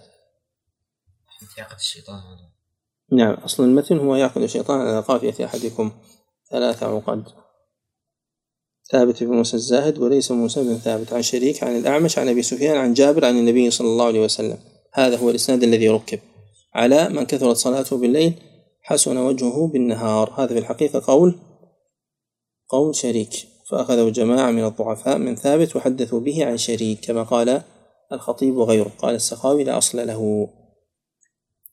قال فإن جمع فللتردد. هذا مبحث وهو إذا حكم على حديث واحد بأنه صحيح حسن أو حسن صحيح وأكثر من أطلق ذلك هو الترمذي وغيره أطلقه فخاض العلماء في ذلك بأقوال كثيرة. قرابة بضعة عشر قولا ذكرناها بالتفصيل في محله في درس الألفية. لكن هنا نقتصر على فهم هذه المسألة. لأن هذا شرح متوسط ولا حاجة إلى تكرار هذا الكلام. إذا قال حديث حسن صحيح فما معناه؟ يقول لك المؤلف ابن حجر رحمه الله وإياه فإن جمع أي الصحة والحسن فللتردد في الناقل حيث التفرد يعني لوجود تردد في الراوي الذي انفرد برواية هذا الحديث الذي قيل فيه حسن صحيح. هذا التردد له نسبتان النسبة الأولى أن يكون تردد بين الحفاظ فبعضهم يقول ضعيف. بعضهم يقول صدوق بعضهم يقول لا ثقة. بعضهم يقول لا بأس به. فلوجود تردد وعدم اتفاق في توثيق هذا الراوي يقال حسن باعتبار من قال إنه لا بأس به. يعني هو حسن عنده. صحيح باعتبار من قال هو ثقة. يعني هو صحيح عنده. فمحصل ذلك أنه حسن أو صحيح فحذفت أو. فقيل حسن صحيح. وبناء على ذلك يكون أقل مما قيل فيه صحيح. لأن صحيح فيه جزم وحسن صحيح فيه تردد. هذا كله حيث التفرد يعني حيث وجد التفرد حيث كان الحديث فردا من الفرد المطلق الاحتمال الثاني لا أن يكون التردد عند الناظر لماذا؟ لأن قائل هذا الكلام ليس من شأنه أن ينقل أحكام الآخرين على هذا الحديث وإنما هو ينقل اجتهاده هو فيقول حسن صحيح فحيث تردد هو في بعض رواة هذا الإسناد الذين انفردوا به بين كونه هل فلان هذا فعلا ثقة أو أقل من ثقة قال حسن صحيح لوجود تردد في نفسه في هذا الراوي وليس ترددا بين الحفاظ في الحكم عليه. اتضح الآن القسم الأول. طيب إذا لم يكن هناك تفرد إذا لم يكن هناك تفرد بأن كان هذا الحديث الذي قيل فيه حسن صحيح قد جاء من عدة طرق قال وإلا فباعتبار إسنادين. يعني وإن لم يكن هناك تفرد فالحكم بالحسن والصحة كان باعتبار وجود إسنادين أحدهما حسن والآخر صحيح. أظن أن تطبيق هذا على كلام الترمذي فيه نظر لماذا؟ لأننا نجد تفاصيل عند الترمذي تخالف ذلك. تفاصيل عند الترمذي تخالف ذلك. يعني أسانيد قمة في الصحة. يقول عنها حسن صحيح. لا يوجد فيها أي تردد مع التفرد. وأحيانا يكون لها أسانيد كلها صحيحة ويقول حسن صحيح مع التعدد. ابن حجر عندما ذكر هذا في شرح قال هذا مما ألهمنا الله عز وجل. يعني أنه لم يسبق إلى هذا الجمع. ولعل من الأقوال الجيدة القوية التي لها وزن في هذا هو أن هذا من باب التأكيد والتفنن في العبارة. فهو يقول حسن صحيح ويقول صحيح على حديث على أحاديث في رتبة واحدة. على أحاديث في رتبة واحدة. وكما ذكرنا هناك بضعة عشر قولا في هذا. حتى أن السيوطي قال وقد بان لي فيه معنيان لم يسبقا لأهل هذا الشأن. أي حسن لذاته صحيح لغيره إذا بدا الترجيح أو حسن على الذي به يحد وهو أصح ما هناك قد ورد. يعني أنه حسن لذاته صحيح لغيره فهذا معنى حسن صحيح حسن لذاته صحيح لغيره أو حسن أي باعتباره هو باعتباره في ذاته هو حسن ولكن هو أصح شيء في الباب لذلك قال صحيح. وهناك أقوال أخرى وقد بسطنا الكلام كما ذكرنا في محله. وإنما أشرت إلى هذا لأن هناك من شكك في نسبة هذه الأبيات للسيوطي والواقع أنه لا شك في ذلك وإنما نسبته إليه نسبة صحيحة وإن كانت قد رأيت أنا في مخطوطات ألفية السيوطي ملحقة لكن اللحق لا يعتبر قدحا في نسبة البيت إلى قائله. إذا الخلاصة أن الحديث إذا قيل عنه حسن صحيح فإما أن يكون له عدة طرق أو يكون له طريق واحد. إن كان له عدة طرق فبعضها حسن وبعضها صحيح. وإن كان له طريق واحد فلوجود تردد فيه بين الحسن والصحة. قال وزيادة راويهما مقبولة ما لم تقع منافية لمن هو أوثق. زيادة راويهما أي راوي الحديث الصحيح والحسن. راوي الحديث الصحيح والحسن زيادته مقبولة. ما معنى زيادته؟ هذا مبحث يسمى عند العلماء زيادة الثقات وهو تفرد العدل الضابط عن أصحابه في حديث بلفظ في متن أو راو في سند. تفرد العدل الضابط عن أصحابه يعني قرناءه الذين في طبقته. بلفظ في متن أو راو في سند. ما حكمه؟ الخلاصة في حكمه التي ذكرها المؤلف أنها مقبولة بشرط أن لا تنافي من هو أوثق لأنه إذا نافى من هو أوثق كان شاذا. والصحيح في هذا هو ما ذكره المصنف في نزهة النظر في شرحه لهذا المتن وهو أنه لا يوجد حكم مطلق لزيادة الثقة بالقبول أو الرد وإنما هو بحسب القرائن وعزى ذلك للأئمة الحفاظ وهذا هو الصحيح. يعني بعض العلماء يستدرك على نخبة الفكر هذه المسألة وأنها على طريقة المتأخرين وليست على منهج أهل الحديث. لكن نقول بالنظر للشرح يزول هذا الإشكال لأنه قد نص في الشرح على ما هو الموافق لصنيع الحفاظ وهذه المسألة فيها أقوال كثيرة يعني ذكرنا في كتاب فتح المغيث أكثر من ثلاثة عشر قولا لهذه المسألة. لكن هذا هو الراجح الذي ينبغي أن تقتصر عليه. أن تفهم أن زيادة الثقات قد تكون صحيحة وقد تكون غير صحيحة. فمن أشهر الأمثلة مثلا الحديث الذي ذكرناه قريبا وهو ما رواه محمد بن عوف الحمص الطائي قال حدثنا علي بن عياش قال حدثنا شعيب بن أبي حمزة عن محمد بن المنكدر عن جابر رضي الله عنه قال قال رسول الله صلى الله عليه وسلم من قال حين يسمع النداء اللهم إني أسألك بحق هذه الدعوة التامة. فلاحظ هنا الزيادة الأولى بحق هذه الدعوة التامة. والصلاة القائمة آت محمدا الوسيلة والفضيلة وابعثه المقام المحمود. لاحظ هنا المخالفة الثانية. لم يقل مقاما محمودا كما هو المعروف في الرواية وإنما قال المقام المحمود الذي وعدته. إنك لا تخلف الميعاد. إنك لا تخلف الميعاد وهذه أشهر زيادة. آه ماذا جزاؤه؟ إلا حلت له شفاعتي. طيب أين هنا آه، مخالفة الثقات؟ من هو الثقة الذي خالف في هذا الإسناد؟ الجواب تفضل. محمد بن عوف. هذا الحديث رواه البيهقي من طريق محمد بن عوف. تفرد هنا بهذه الزيادات الثلاثة. في حق هذه الدعوة إنك لا تخلف الميعاد والمخالفة في مقام محمود فجعله بالتعريف. وهذا الحديث قد رواه جماعة من الأئمة منهم البخاري في صحيحه عن علي بن عياش. إذا هؤلاء أقران. في طبقة محمد بن عوف شاركوه في الرواية عن شيخه علي بن عياش وخالفوه في هذا المتن على رأسهم البخاري. البخاري في صحيحه يروي هذا الحديث عن علي بن عياش. أحمد يروي هذا الحديث في مسند إبراهيم بن يعقوب الجوزجاني محمد بن سهل بن عسكر وهما شيخا الترمذي في هذا الحديث. عمرو بن منصور شيخ النسائي في هذا الحديث. هؤلاء خمسة الآن. محمد بن يحيى الذهلي ومحمد بن أبي حسين والعباس بن الوليد هؤلاء الثلاثة شيوخ ابن ماجه في هذا الحديث. كل هؤلاء يرونه عن علي بن عياش بهذا الإسناد بدون هذا اللفظ. وليس فيه إنك لا تخلف الميعاد. وليس فيه إنك لا تخلف الميعاد. فيعلم من هذا أنه قد رواه كل الستة إلا مسلم. لأن ما ذكرنا مسلم الآن. كل الستة قد رواه. بقي أبو داود أبو داود أيضا رواه من طريق أحمد بن حنبل به. محمد بن عوف متفق على حفظه وتوثيقه. لكن خالف الحفاظ فكانت هذه قرينة على ضعف هذه الزيادة. واضح؟ فهذا مثال على زيادة الثقات غير المقبولة. طيب نريد مثال على زيادة الثقات المقبولة لأنه وجدت قرائن القبول. من يعرف؟ آه، في حديث في صحيح مسلم عن ابن عمر رضي الله عنهما أن النبي صلى الله عليه وسلم قال من اتخذ كلبا إلا كلب ماشية أو من اتخذ كلبا آه، أن النبي صلى الله عليه وسلم أمر بقتل الكلاب إلا كلب صيد أو كلب غنم أو ماشية. فقيل لعبد الله بن عمر إن أبا هريرة يقول أو كلب زرع. فقال إن لأبي هريرة زرع أو إن لأبي هريرة زرعا. هذا رواه مسلم. فأين الزيادة هنا؟ الزيادة زادها أبو هريرة على ابن عمر وهي أو كلب زرع. لأنه روى الحديث كذلك أيضا. من اتخذ كلبا إلا كلب ماشية أو صيد أو زرع. انتقص من أجله كل يوم قيراط. لماذا قال ابن عمر إن أبا هريرة صاحب زرع؟ إن أبا هريرة أو إن لأبي هريرة زرع؟ الجواب؟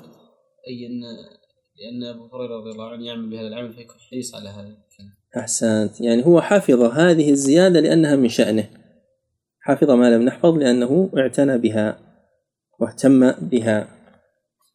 فهنا ما هي القرينة أولا كون الزائد صحابيا ثانيا كون الزائد آه تعنيه هذه الزيادة وتهمه. طيب نذكر مثالا آخر. عندنا حديث في التشهد في الإشارة بالإصبع في التشهد. رواه زائد بن قدامة عن عاصم بن كليب بإسناده إلى وائل بن حجر أن النبي صلى الله عليه وسلم لما جلس للتشهد قال فرأيته يحركها يدعو بها. الذي نظر إلى ظاهر هذا الإسناد قال هذا حديث صحيح كل رجال ثقات ويوجد اتصال في السند فصححوا تحريك الإصبع في التشهد. وغفلوا عن أن زائد بن قدامة قد تفرد بهذه عن عاصم بن كليب من بين عشرة رواة.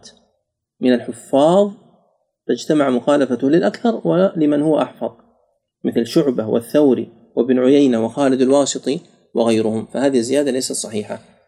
إذا نفهم بهذا معنى قوله وزيادة راويهما مقبولة ما لم تقع منافية لمن هو أوثق. هذا باختصار. فإن خولف بأرجح أظن الوقت انتهى.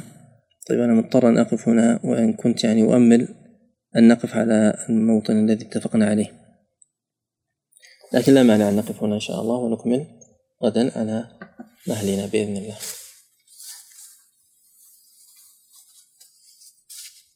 أحيانا يحصل يعني توسع غير مقصود. يعني كان الأصل أن يكون الشرح أقصر من هذا حتى نصل إلى المكان المطلوب.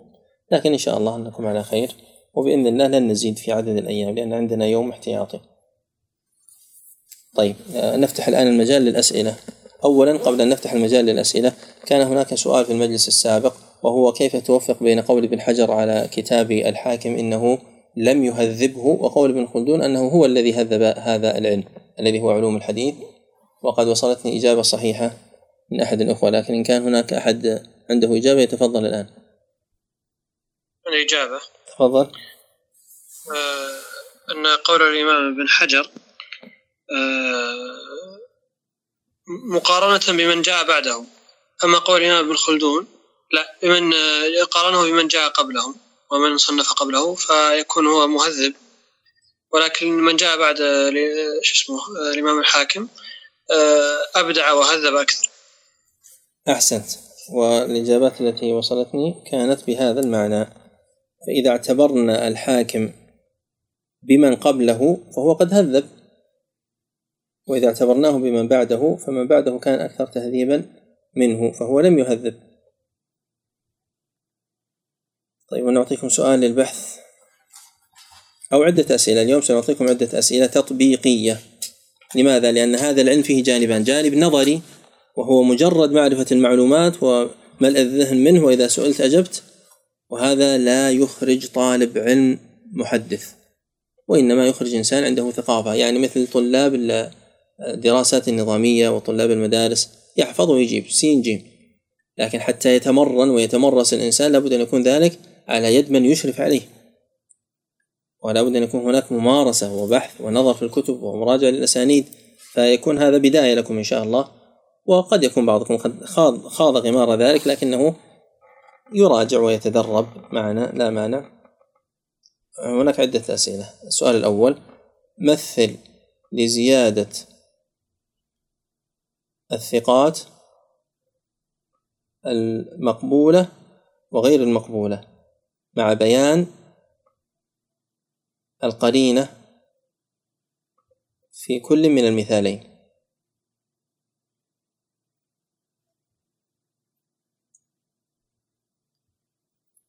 وأنا أتمنى أن يكون هناك تنويع في التمثيل لا نريد فقط زيادات في المتن زيادات في المتن زيادات في الإسناد وأنا الآن سأشرح باختصار ما يتعلق بالزيادة في الإسناد. يعني مثل تعارض الوصل والإرسال. تعارض الوصل والإرسال. فالراوي الذي وصل وهو ثقة قد زاد في الإسناد فهذه زيادة ثقة. تدخل في زيادات الثقات. أن يروي الثقة الأول الحديث عن أبي إسحاق عن أبي بردة عن النبي صلى الله عليه وسلم. هذا إرسال.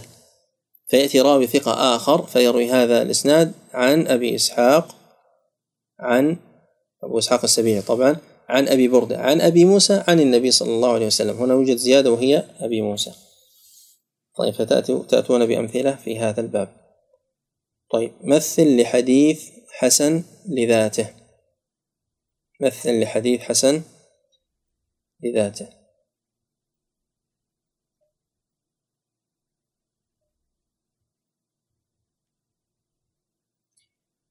مثل لحديث فرد نسبي. السؤال الثالث مثل لحديث فرد نسبي. مع توضيح ذلك يعني جهة الفردية. والآن نفتح المجال لأسئلتكم. من كان لديه سؤال فليتفضل.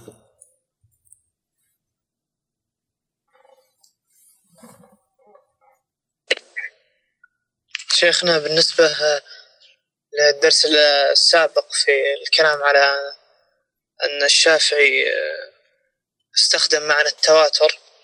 نعم. آه،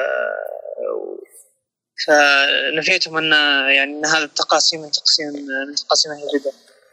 آه، أولا الشيخ آه، عبد العزيز الطريفي والشيخ سماع علوان ذكروا ذلك أن من تقاسيم ذكروا أن التقسيم التواتر تقسيم الحديث إلى تواتر وآحاد هو من أقوال أهل الكلام والبدع نعم فهل يعني هل يكون هذا كيف يكون الكلام هذا موجه مثلا للشافعي؟ ثم الشافعي في كتابه جماع العلم في أحد المناظرات رد هذا المعنى اللي هو التواتر. نعم. الذي ذكره الشافعي في جماع العلم هو بصدد الرد على من ينكر خبر الآحاد ويقول إن خبر الآحاد ليس بحجة. هذا الذي أنكر خبر الآحاد اشترط شرطا زائدا على ما يشترطه العلماء في حد التواتر. فناقشه الشافعي وأبطل هذا الشرط الذي أتى به من عنده. ولذلك عندما تقرأ الكتاب كاملا تجد أنه يرد على من ينفي حجية خبر الآحاد. وهذا هو مذهب المبتدعة ولذلك من المشهور أن الشافعي عندما كان في مصر كان يرد على من ممن ابتدع هذه البدعة. من أقدم من ابتدع هذه البدعة. من؟ لا غير حصل فرض وإنما إبراهيم بن إسماعيل بن علية ابن المحدث المشهور.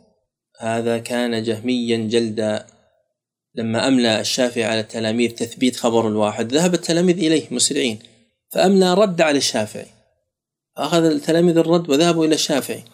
فأملى الشافعي رد على الرد فذهبوا إليه وأملى رد على رد الرد. لما شاف الشافعي أن الموضوع يطول قال إن إبراهيم جلس على باب الضوال يضل الناس. يعني هذا المكان الذي جلس فيه عند باب الضوال له اسم معروف عندهم. فاشتق له من مكانه صفة له. فهو جلس يضل الناس. ولذلك هذا الكلام الذي أرسلته لي فيما يتعلق والذي ذكرته الآن فيما يتعلق بماذا؟ برد الشافعي. هو متعلق برد بالرد على هؤلاء المبتدعة الذين يشترطون التواتر في قبول الأخبار سواء كان في الفروع أو في العقائد. ولذلك الذي يرجع لكلام أهل الكلام يعرف حقيقة الفرق بينهم وبين هؤلاء العلماء من أهل السنة الذين ذكروا ما ذكرنا من مسألة التواتر وقبوله. عبد الجبار المعتزلي وغيره ماذا يقولون؟ يقولون اشترط أن يروي الحديث عشرين عن عشرين عن عشرين إلى أن ينتهي وأن يكون وليس إلى أن ينتهي وأن يكون من بينهم رجل من أهل الجنة.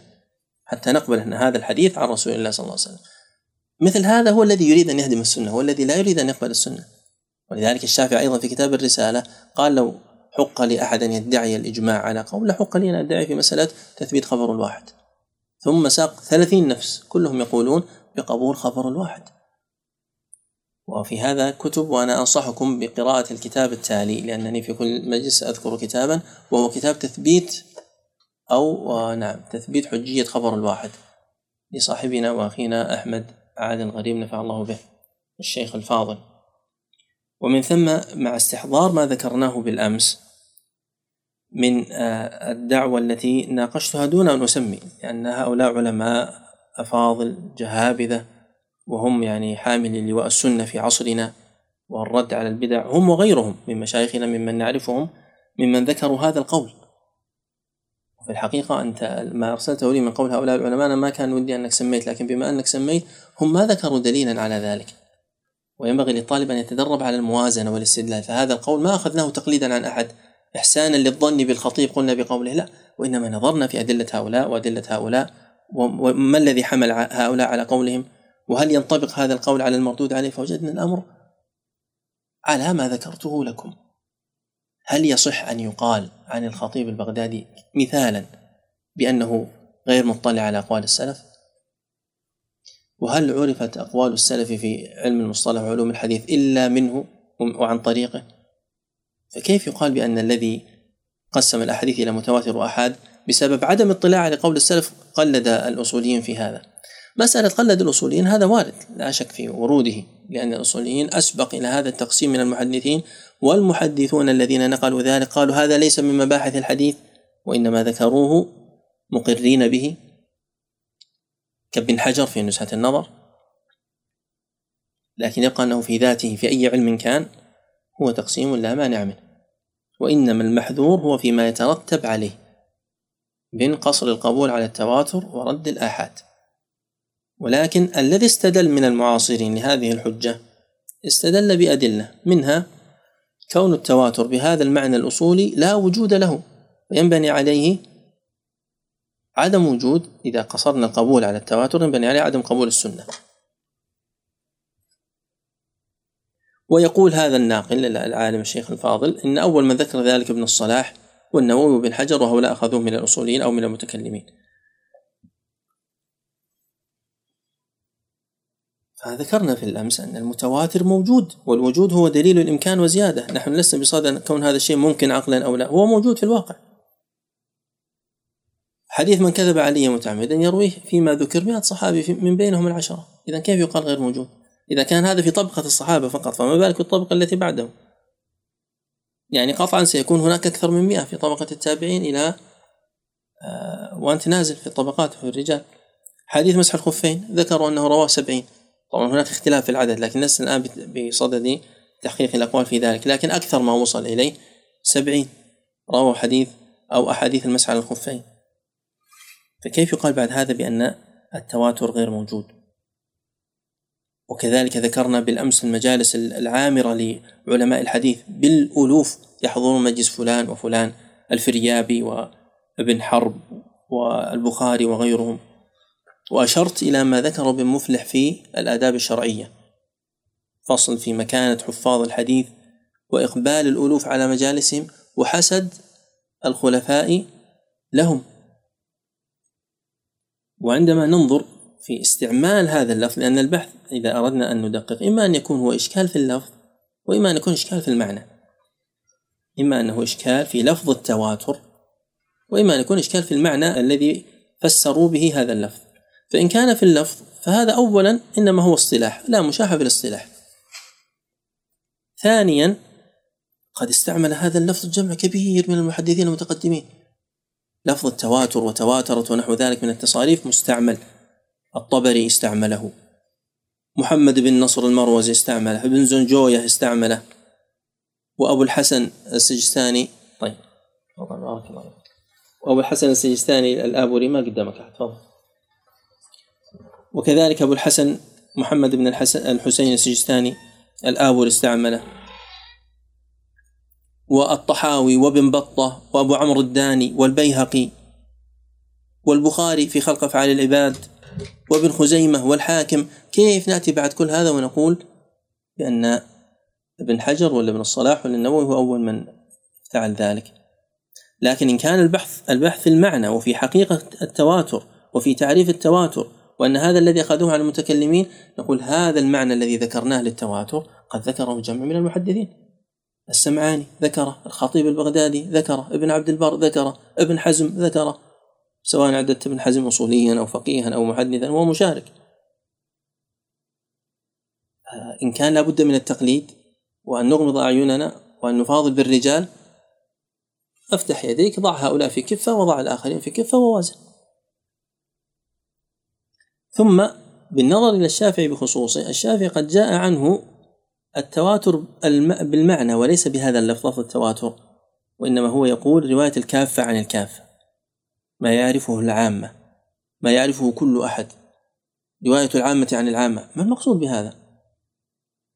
يعني بال بال بالأمر الذي لا شك فيه يعني أنت إذا تريد تسمية معاصرين أنا عندما قرأت كتاب الكفاية على شيخنا الشيخ عبد الله السعد وذكر في أول الكتاب تقسيم الحديث إلى آحاد ومتواتر. قال الشيخ لا شك أن هذا الكلام الذي ذكره صحيح.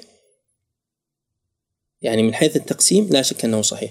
لكن بقي من حيث المراد قال الشيخ لكن التواتر هو الخبر الذي تواطأت وتكاثرت طرقه. وأن السلف استعملوا التواتر لكن لم يشتهر عنهم ذلك. وأن الأحاد ما ليس كذلك. هذا الذي أشرنا بالأمس أنه ماذا؟ أنه قول للإمام أحمد. لكن إنكار التقسيم والقول بأن هذا التقسيم مأخوذ من المبتدع وأنه مأخوذ من أهل الكلام نقول الذين أخذوه ما أخذوه.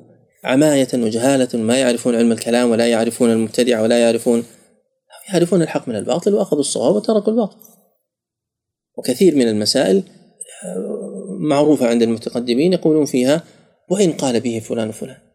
إذا قال مبتدعي أو إذا قال أحد من المبتدع قولا من الحق نتركه لأنه قال به؟ فلا شك أن التقسيم الذي ذكر والمعنى الذي ذكر أي إنسان يسلم به. خبر يرويه عشرة ليس مثل خبر يرويه واحد قطعا. ومن ثم التفاصيل والشروط التي ذكرت أيضا تفاصيل صحيحة. وقد نص على مسألة العدد عدد يستحيل تواطؤهم على الكذب مثل ما ذكرت لكم. نص عليه آه، الخطيب والسمعاني وغيرهم. نعم تفضل إذا كان في سؤال آخر نختم به.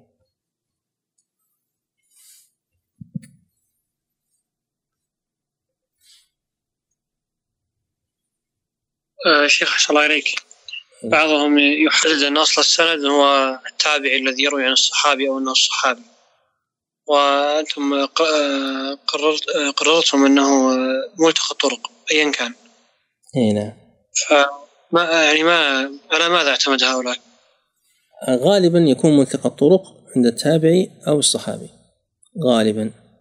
لكن لو التقت الطرق عند يحيى بن سعيد يحيى بن سعيد تابعي لكن هو في هذا الإسناد رابع الطبقة لأنه يروي عن تابعي عن تابعي عن تابعي يحيى بن سعيد عن محمد بن إبراهيم عن علقمة بن وقاص عن أبي هريرة. لو التقت الطرق عند الزهري. الزهري نعم تابعي لكنه يروي عن سعيد بن المسيب عن أبي هريرة في بعض الأسانيد مثلا. أو يروي عن عروة بن الزبير عن عائشة مثلا. فالتابع حقيقة في هذا الإسناد هو عروة ومع ذلك التقت الطرق في من دونه فهو أصل السند. فالأدق أن تقول هو ملتقى الإسناد. طيب شيخنا وإن إن كانت إن كان إن كانت الغرابة عند الصحابي نعم. فكيف كيف يطلق عليه الغرابة؟ يعني؟ غريب من حديث يعني- فلان يعني لم يروه إلا فلان. مثل حديث إنما أعمال بالنيات رواه جمع من الصحابة لكنه لم يصح عنهم وإنما صح عن عمر. فهذا وجه الغرابة. وقلنا أن الغرابة لا تنافي الصحة. إن كانت الغرابة فقط عند الصحابي فهذا لا يعني أنه ضعيف وإنما هو حديث صحيح. كثير من الأحاديث انفرد بها جمع من الصحابة ولا يشترط أن يرويه جمع ولا يخالف في ذلك إلا الإنسان الذي ليس عنده تصور صحيح للعلم. العوام والكتاب وغيرهم يقولون كيف ما يرويه إلا فلان؟ طيب وش الإشكال؟ ما يرويه إلا فلان. كثير من القصص في الواقع الآن ما يعرفها إلا فلان الذي باشر القصة. إذا كان عقلك يقبل هذا في أمور الدنيا فلماذا لا يقبل في أمور الأحاديث والأسانيد؟ هذه إن كانت المناقشة عقلية. تتم للسؤال ولا ننتقل؟ أحد الأخوة.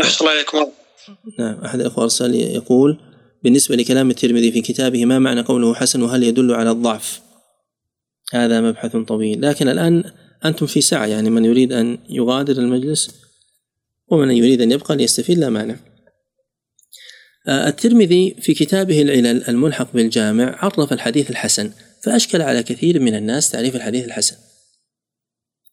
وعرفه من بعده الخطيب وعرفه من الجوزي آه، عفوا أنا قلت الخطيب أقصد الخطابي في معالم السنن وابن الجوزي واستدركوا عليهما حتى قال الذهبي أنا في إياس من أن يوجد تعريف للحديث الحسن.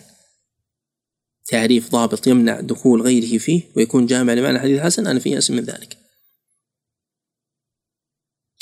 وكيف يقول مثل هذا الكلام مع أن ابن الصلاح قال كلاما وجيها في تعريف الحديث الحسن؟ وأنه لا تنافي بين قول الخطابي وقول الترمذي.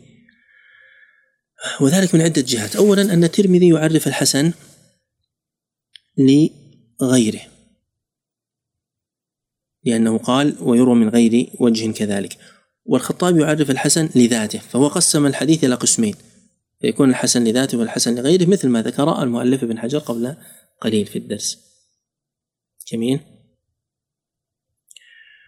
والأمر الثاني هو أن الترمذي إنما ذكر اصطلاحه هو. بخلاف الخطابي قال عند أهل الحديث فعرف الحسن نيابة عن أهل الحديث وأنهم يقصدون به هذا المعنى.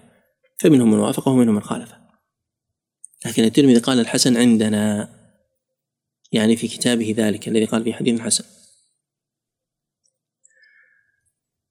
آه لم يعرف الترمذي الأنواع الأخرى التي استعملها من الاصطلاحات في كتابه. ما عرف حسن صحيح ما عرف حسن غريب ما عرف غريب ما عرف صحيح وإنما عرف حسن اذا يفهم من ذلك أنه عرف الحسن عندما ينفرد عن غيره من الأوصاف. يقول حديث حسن فقط. لم يعرف الحسن الذي في ضمن قوله حديث حسن صحيح أو في ضمن قوله حسن غريب. لا هذا يصبح له معنى آخر. لماذا؟ لأنه اشترط في الحسن أن يكون له أكثر من طريق والغرابة تنافي ذلك لأنه قد تكون الغرابة في أصل السند غرابة مطلقة. ومع ذلك يقول حسن غريب. فلا يستدرك عليه ويقال الترمذي متناقض. لأنه عرف الحسن بما له طرق وقال حسن غريب والغرابة ليس لها طرق وإنما يقال هو عرف الحسن أي الحسن فقط. ثم عرف الحسن عنده يعني في اصطلاحه هو لا مشاحة في الاصطلاح يعني يصطلح الإنسان على ما يشاء. هل قول الترمذي عن حديث بأنه حسن معناه فيه ضعف؟ الذي قال ذلك هو ابن رجب في كتاب شرح العلل. في أثناء الكلام ليس تقريرا يريد أن يقرر ذلك وإنما في أثناء كلامه. قال بأنه فيه ضعف. والراجح هو أن الحسن عند الترمذي ليس خاصا بما فيه ضعف لعدة أمور. أولا الاستقراء. فوجدنا أن الحسن فوجدنا أن الترمذي حكم على أحاديث في البخاري ومسلم بأنها حسن في صحيحه وأحاديث لا شك في صحتها. ينفرد بها أحد الشيخين؟ يقول حسن. لا وجه للضعف أصلا. لا مدخل للضعف حتى تقول أن فيه ضعفا. ووجدنا أيضا أن الترمذي يحكم على أحاديث بأنها حسن وفيها ضعف. ويشير هو أيضا إلى أحاديث ويشير أيضا إلى وجه الضعف بعد قوله حسن. حسن وليس إسناده بالقائم أو بالمتصل. فحينئذ ليس الحسن عند الترمذي ليس له اضطراد في استعماله للحسن في كتابه. يقوله فيما فيه ضعف ويقوله فيما هو صحيح من أعلى درجات الصحة ويقوله فيما بين ذلك. فيما هو صحيح وليس في الصحيحين. الشيخ سليمان العلوان قال مثل هذا الكلام وهذا الكلام هو الصحيح. أما أن يقصر على الضعيف فهذا فيه نظر. أولا اللفظ لا يساعد على ذلك. الحسن ينافي الضعف. ثانيا الاستقراء الذي ذكرناه أو بالعكس يكون يكون أولا هو ما ذكرنا من مسألة الاستقراء وثانيا هو مسألة اللفظ. الحسن لا يطلق على الضعف إلا إذا أريد الحسن اللفظي اللغوي. نعم. أنا قرأت المجلد الأول لوحدي يعني في قراءة خاصة ليست في قراءة عامة. في مدة أسبوع من الترمذي على أحد مشايخنا ممن يقول بهذا القول. فكل ما نمر على حديث في الصحيحين متفق عليه يقول عنه الترمذي حسن. أقول يا شيخ لماذا قال حسن؟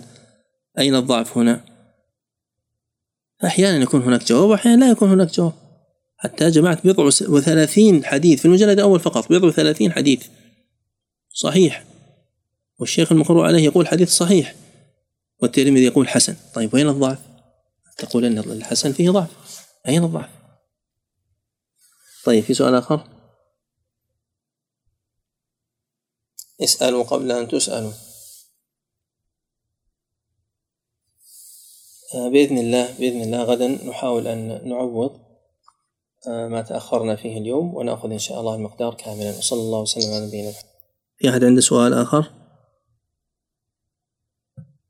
شيخ يسأل بالمحادثة يقول متى يبدأ الطالب بحفظ الصحيحين؟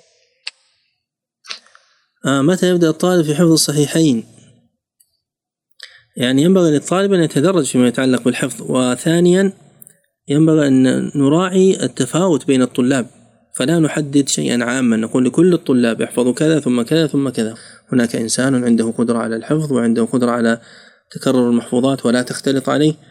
هذا يوجه بتوجيه معين. وهناك إنسان آخر عنده كان بالكاد يحفظ الحديث والحديثين ويتعب في ذلك ويشق عليه. كيف تطالب هذا بمثل ما تطالب به الأول؟ هذا الأمر الثاني. وأما فيما يتعلق بالأمر الأول الذي هو التدرج فينبغي لكل طالب أن يبدأ بالمختصرات. فالذي لم يحفظ الأربعين النووية أو عمدة الأحكام لا يمكن أن ينتقل إلى الصحيحين مباشرة. لأن السلم لا يرتقى بالمقلوب. ينبغي لكل طالب عنده رغبة في حفظ الأحاديث أن يبدأ بالأربعين النووية. هذا أولا. بعد أن يحفظها ويقرأ شروحها أو يستمع أو يحضر. بعد ذلك ينتقل إلى عمدة الأحكام ثم بلوغ المرام إن كان عنده سعة في الحفظ وقدرة. وإن لم يكن فإنه يختار أحدهما ويكون ذلك على توجيه من الشيخ الذي يقرأ عنده ويسمع عليه. ثم بعد ذلك ينتقل إلى بعض مختصرات الصحيحين أي مختصر من مختصرات الصحيحين الجيدة المتقنة وهذا أيضا اختاره له شيخه. يبدأ بحفظها. يعني من مختصرات الصحيحين المباركة في عصرنا هذا مختصرات الشيخ يحيى يحيى فلا مانع من حفظها. وكوني عندي ملاحظات عليها أو فلان عنده ملاحظات عليها هذا ليس معناه أن يصد الناس عن مثل هذا الخير. فرق بين أن تقوم الملاحظات وبين أن يقال لا يحفظ مطلقا. الذي يقال عنه أنه لا يلتفت إليه ولا يحفظ هو الذي كثرت فيه الأوهام والأخطاء والأغلاط. مثل هذا لا أما أشياء فيها وجهات نظر أو فيها تقديم وتأخير أو فيها أخطاء يسيرة يقال للطالب احفظ وستتعلم ستعرف هذه الأخطاء فيما بعد. خير من أن يشتغل بشيء آخر يعني أنت إذا منعته من الدخول في هذه الدورات ومن حفظ هذه الكتب تظن أنه سيشغل وقته بحفظ شيء آخر؟ سيضيع وقته في الأسفار وفي اللعب وفي غير ذلك. كونك توجه للخير ولطلب العلم ثم هو إذا كبر يعرف الصواب ويقرأ الشروح ويتعلم هذا لا مانع. نعم. فلا يوجد هناك يعني آه، قول عام وإنما هو يختلف باختلاف الأحوال والأشخاص.